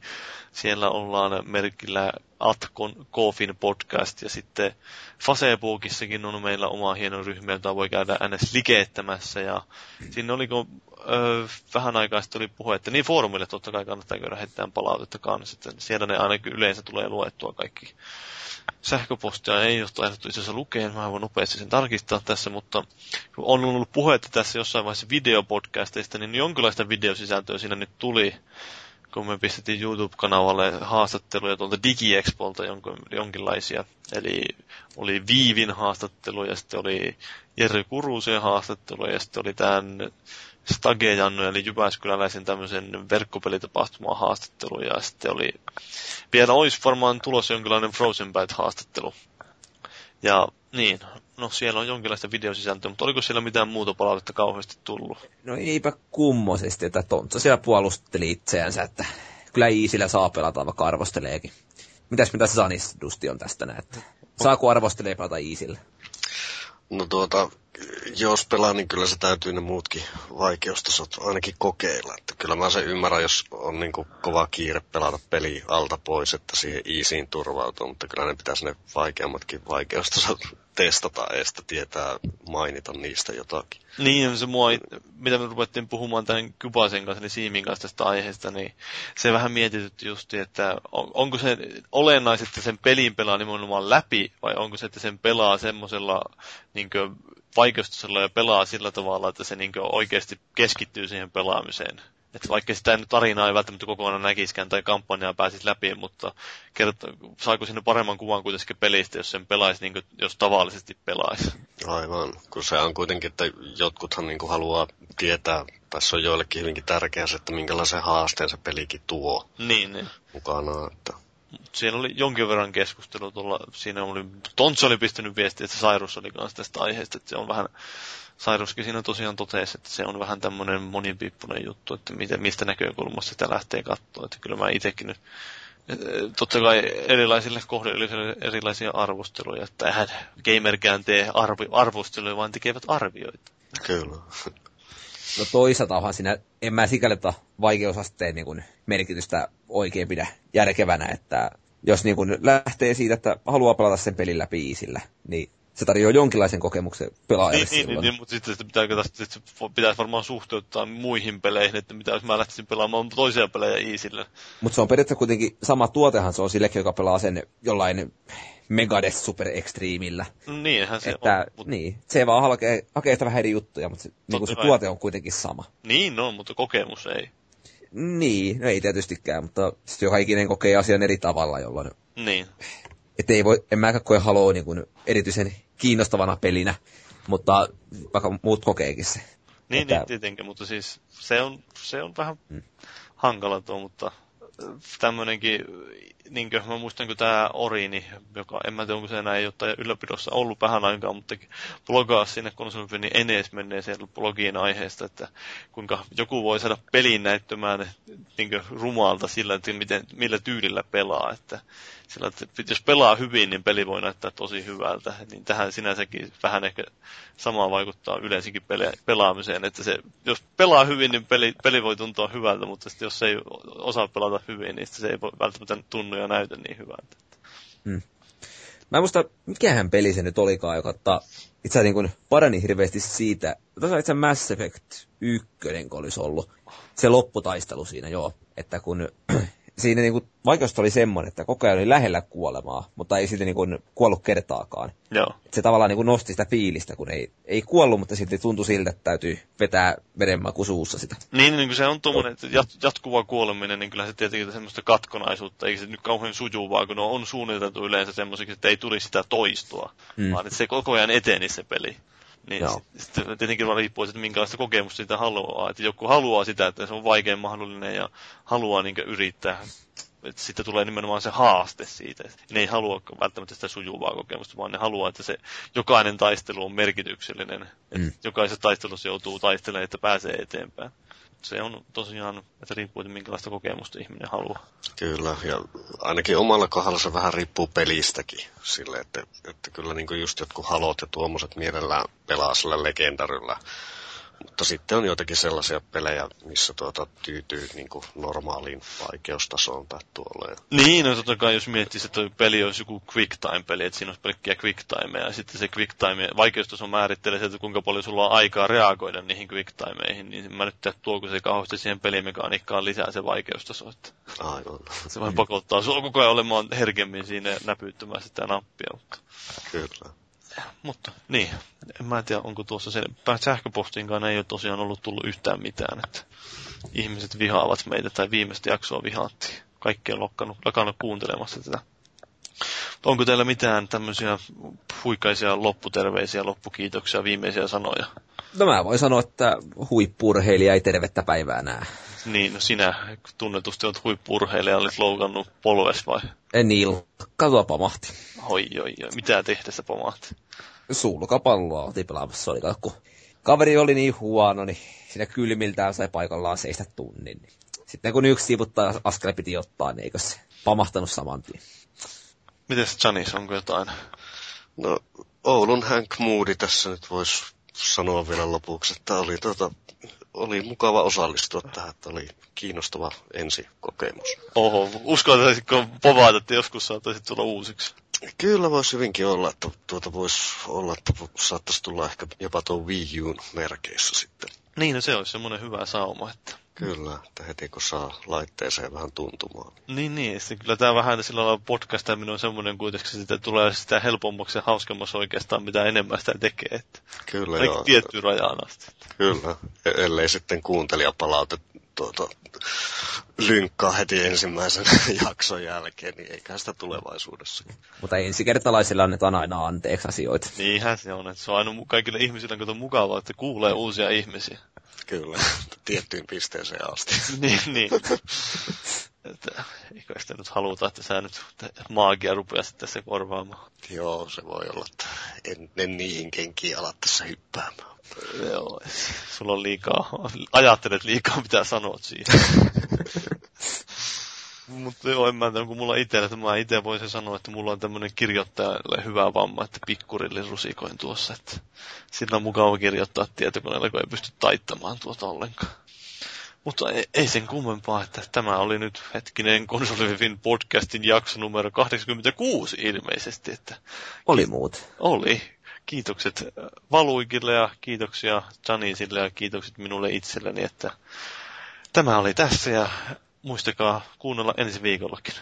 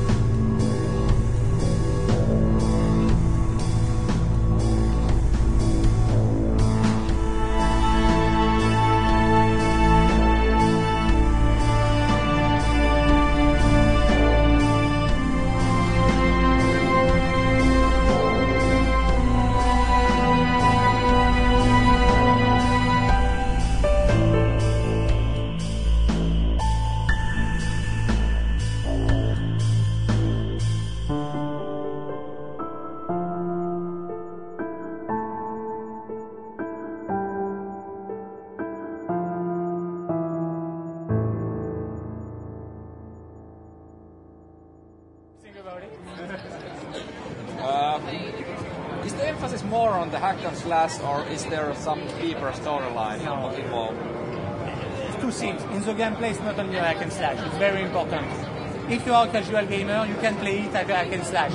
Just hack, slash, kill enemies. Okay, it's cool, it's funny. A lot of fatalities, cut head, cut legs, cut arms, it's cool. But if you are a hardcore gamer, Are you really able to cut off some limbs? You can cut, you can't cut in the middle of a chest, but you can really cut legs, you can cut arms, you can cut legs, heads. you can really remove the head from the body. Of course. Ah, But this yeah, I time, saw what- that the- And even for the German presentation. version, nothing has been cut. Uh, is that difficult to do, or does it come easily? Is it easy to cut the head off an enemy, or Yes, it's not difficult. Just remove the helmet. No more helmet to protect the head. Okay, you can cut the head. Okay. It's not difficult. It's it's the finish move in the game is the best reward you can have because sometimes you can you spend time to fight versus an enemy. He has a big armor. He's very protected. He fights you. He protects. He breaks your guard. He crossword with you. He deflects your attack, and finally you win. And if you win after five minutes fighting the same guy, you want to see something very nice. So you have the fatalities. Bing, bam, boom, clash, slash. Uh, are there some historically accurate events in this game, or is this some some, some fantasy 12th century? No, the game is very accurate. At the end of every chapter, we have created some kind of medieval paint with a voiceover explaining what's happened at this time during the crusade. At this mission, at this step of the crusade, why the crusader attacks this city, why the pope accept Christian attacks another Christian city, all these kind of things are explained in the game. A fun fact: his nickname in Finnish is Pope. yeah? So I, I, would, I often say you can learn about history by playing this game. You can go to school and give this game to school and say, hey, you are history teacher, take this game. Uh, could you explain a little about the co-op in, in this game? Is it uh, just local co-op or online co-op or both? Both, of course. Co-op is so important for us. You can play split screen mode on console, you can play screen mode even on PC. We keep it. One can play keyboard and mouse and another with a pad on the same PC. And you can play online on Steam, on Xbox Live, or on PSN.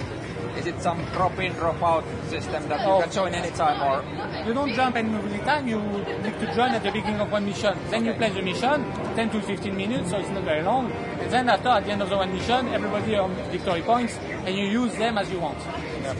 uh, Cursed Crusade also has 3D support? So what i- was your decision behind that? No, we don't have any more 3D support. Oh no, It's the Wikipedia said No, I, I think it was cool, it works, it was cool. It's more a marketing question. Like, it's like currently, uh, maybe, you know, for two years everybody said, hey, 3D, 3D everywhere, and cinema, and uh, I don't have any 3D screen. Yeah, me and, and I'm a game developer. I'm some kind of geek. and I don't have any 3D screen at home. So finally, the main business of a video game is not to create a new support, but is to take benefit of the support the customers have. good because my next question was that what's your opinion on 3D gaming in general? So do you think it's just a fad that will go quickly? I think it's exactly like the Nintendo 3DS. It's only 15 minutes. It, it works 15 minutes, and, and because to them it works very well.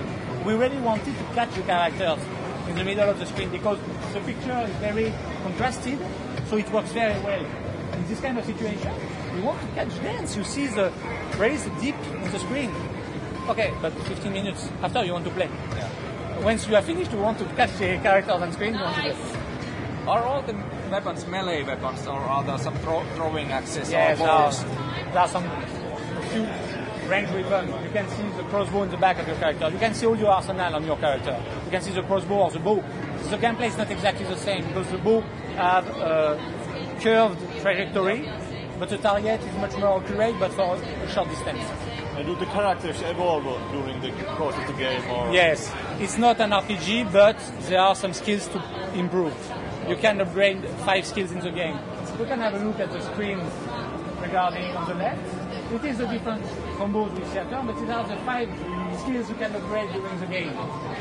So upgrading the screen, this uh, feature, for example, if you upgrade Armor Mastery, you see the result on your character. If you add more points here, basically you only have one helmet, protection for arm and legs. But after, when you play the game, you can see some shoulder part. You can see some protection for upper arm. You can see the protection for your for your thigh, for your belt, for your chest. So there are skills to upgrade, and you can see the result. You are doing the demos in, in using the PS3 version.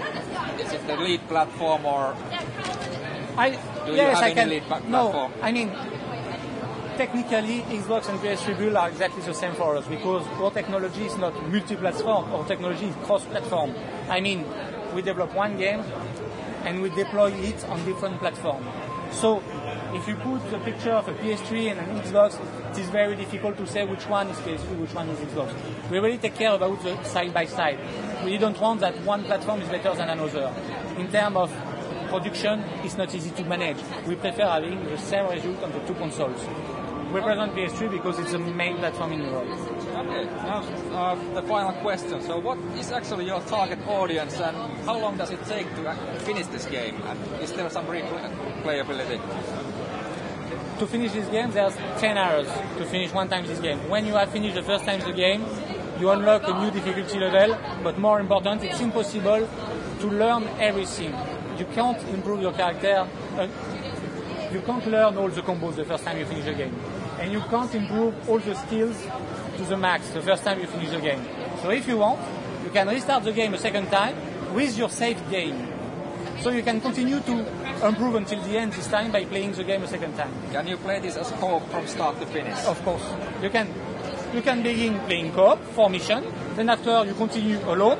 Then after after 10 missions you play co-op. You can really the co-op is for the campaign. So you can begin the campaign alone. The second mission co-op mode. The third mission alone. The first one co-op mode as you want. There's not a problem at all. Okay, we have still four minutes, but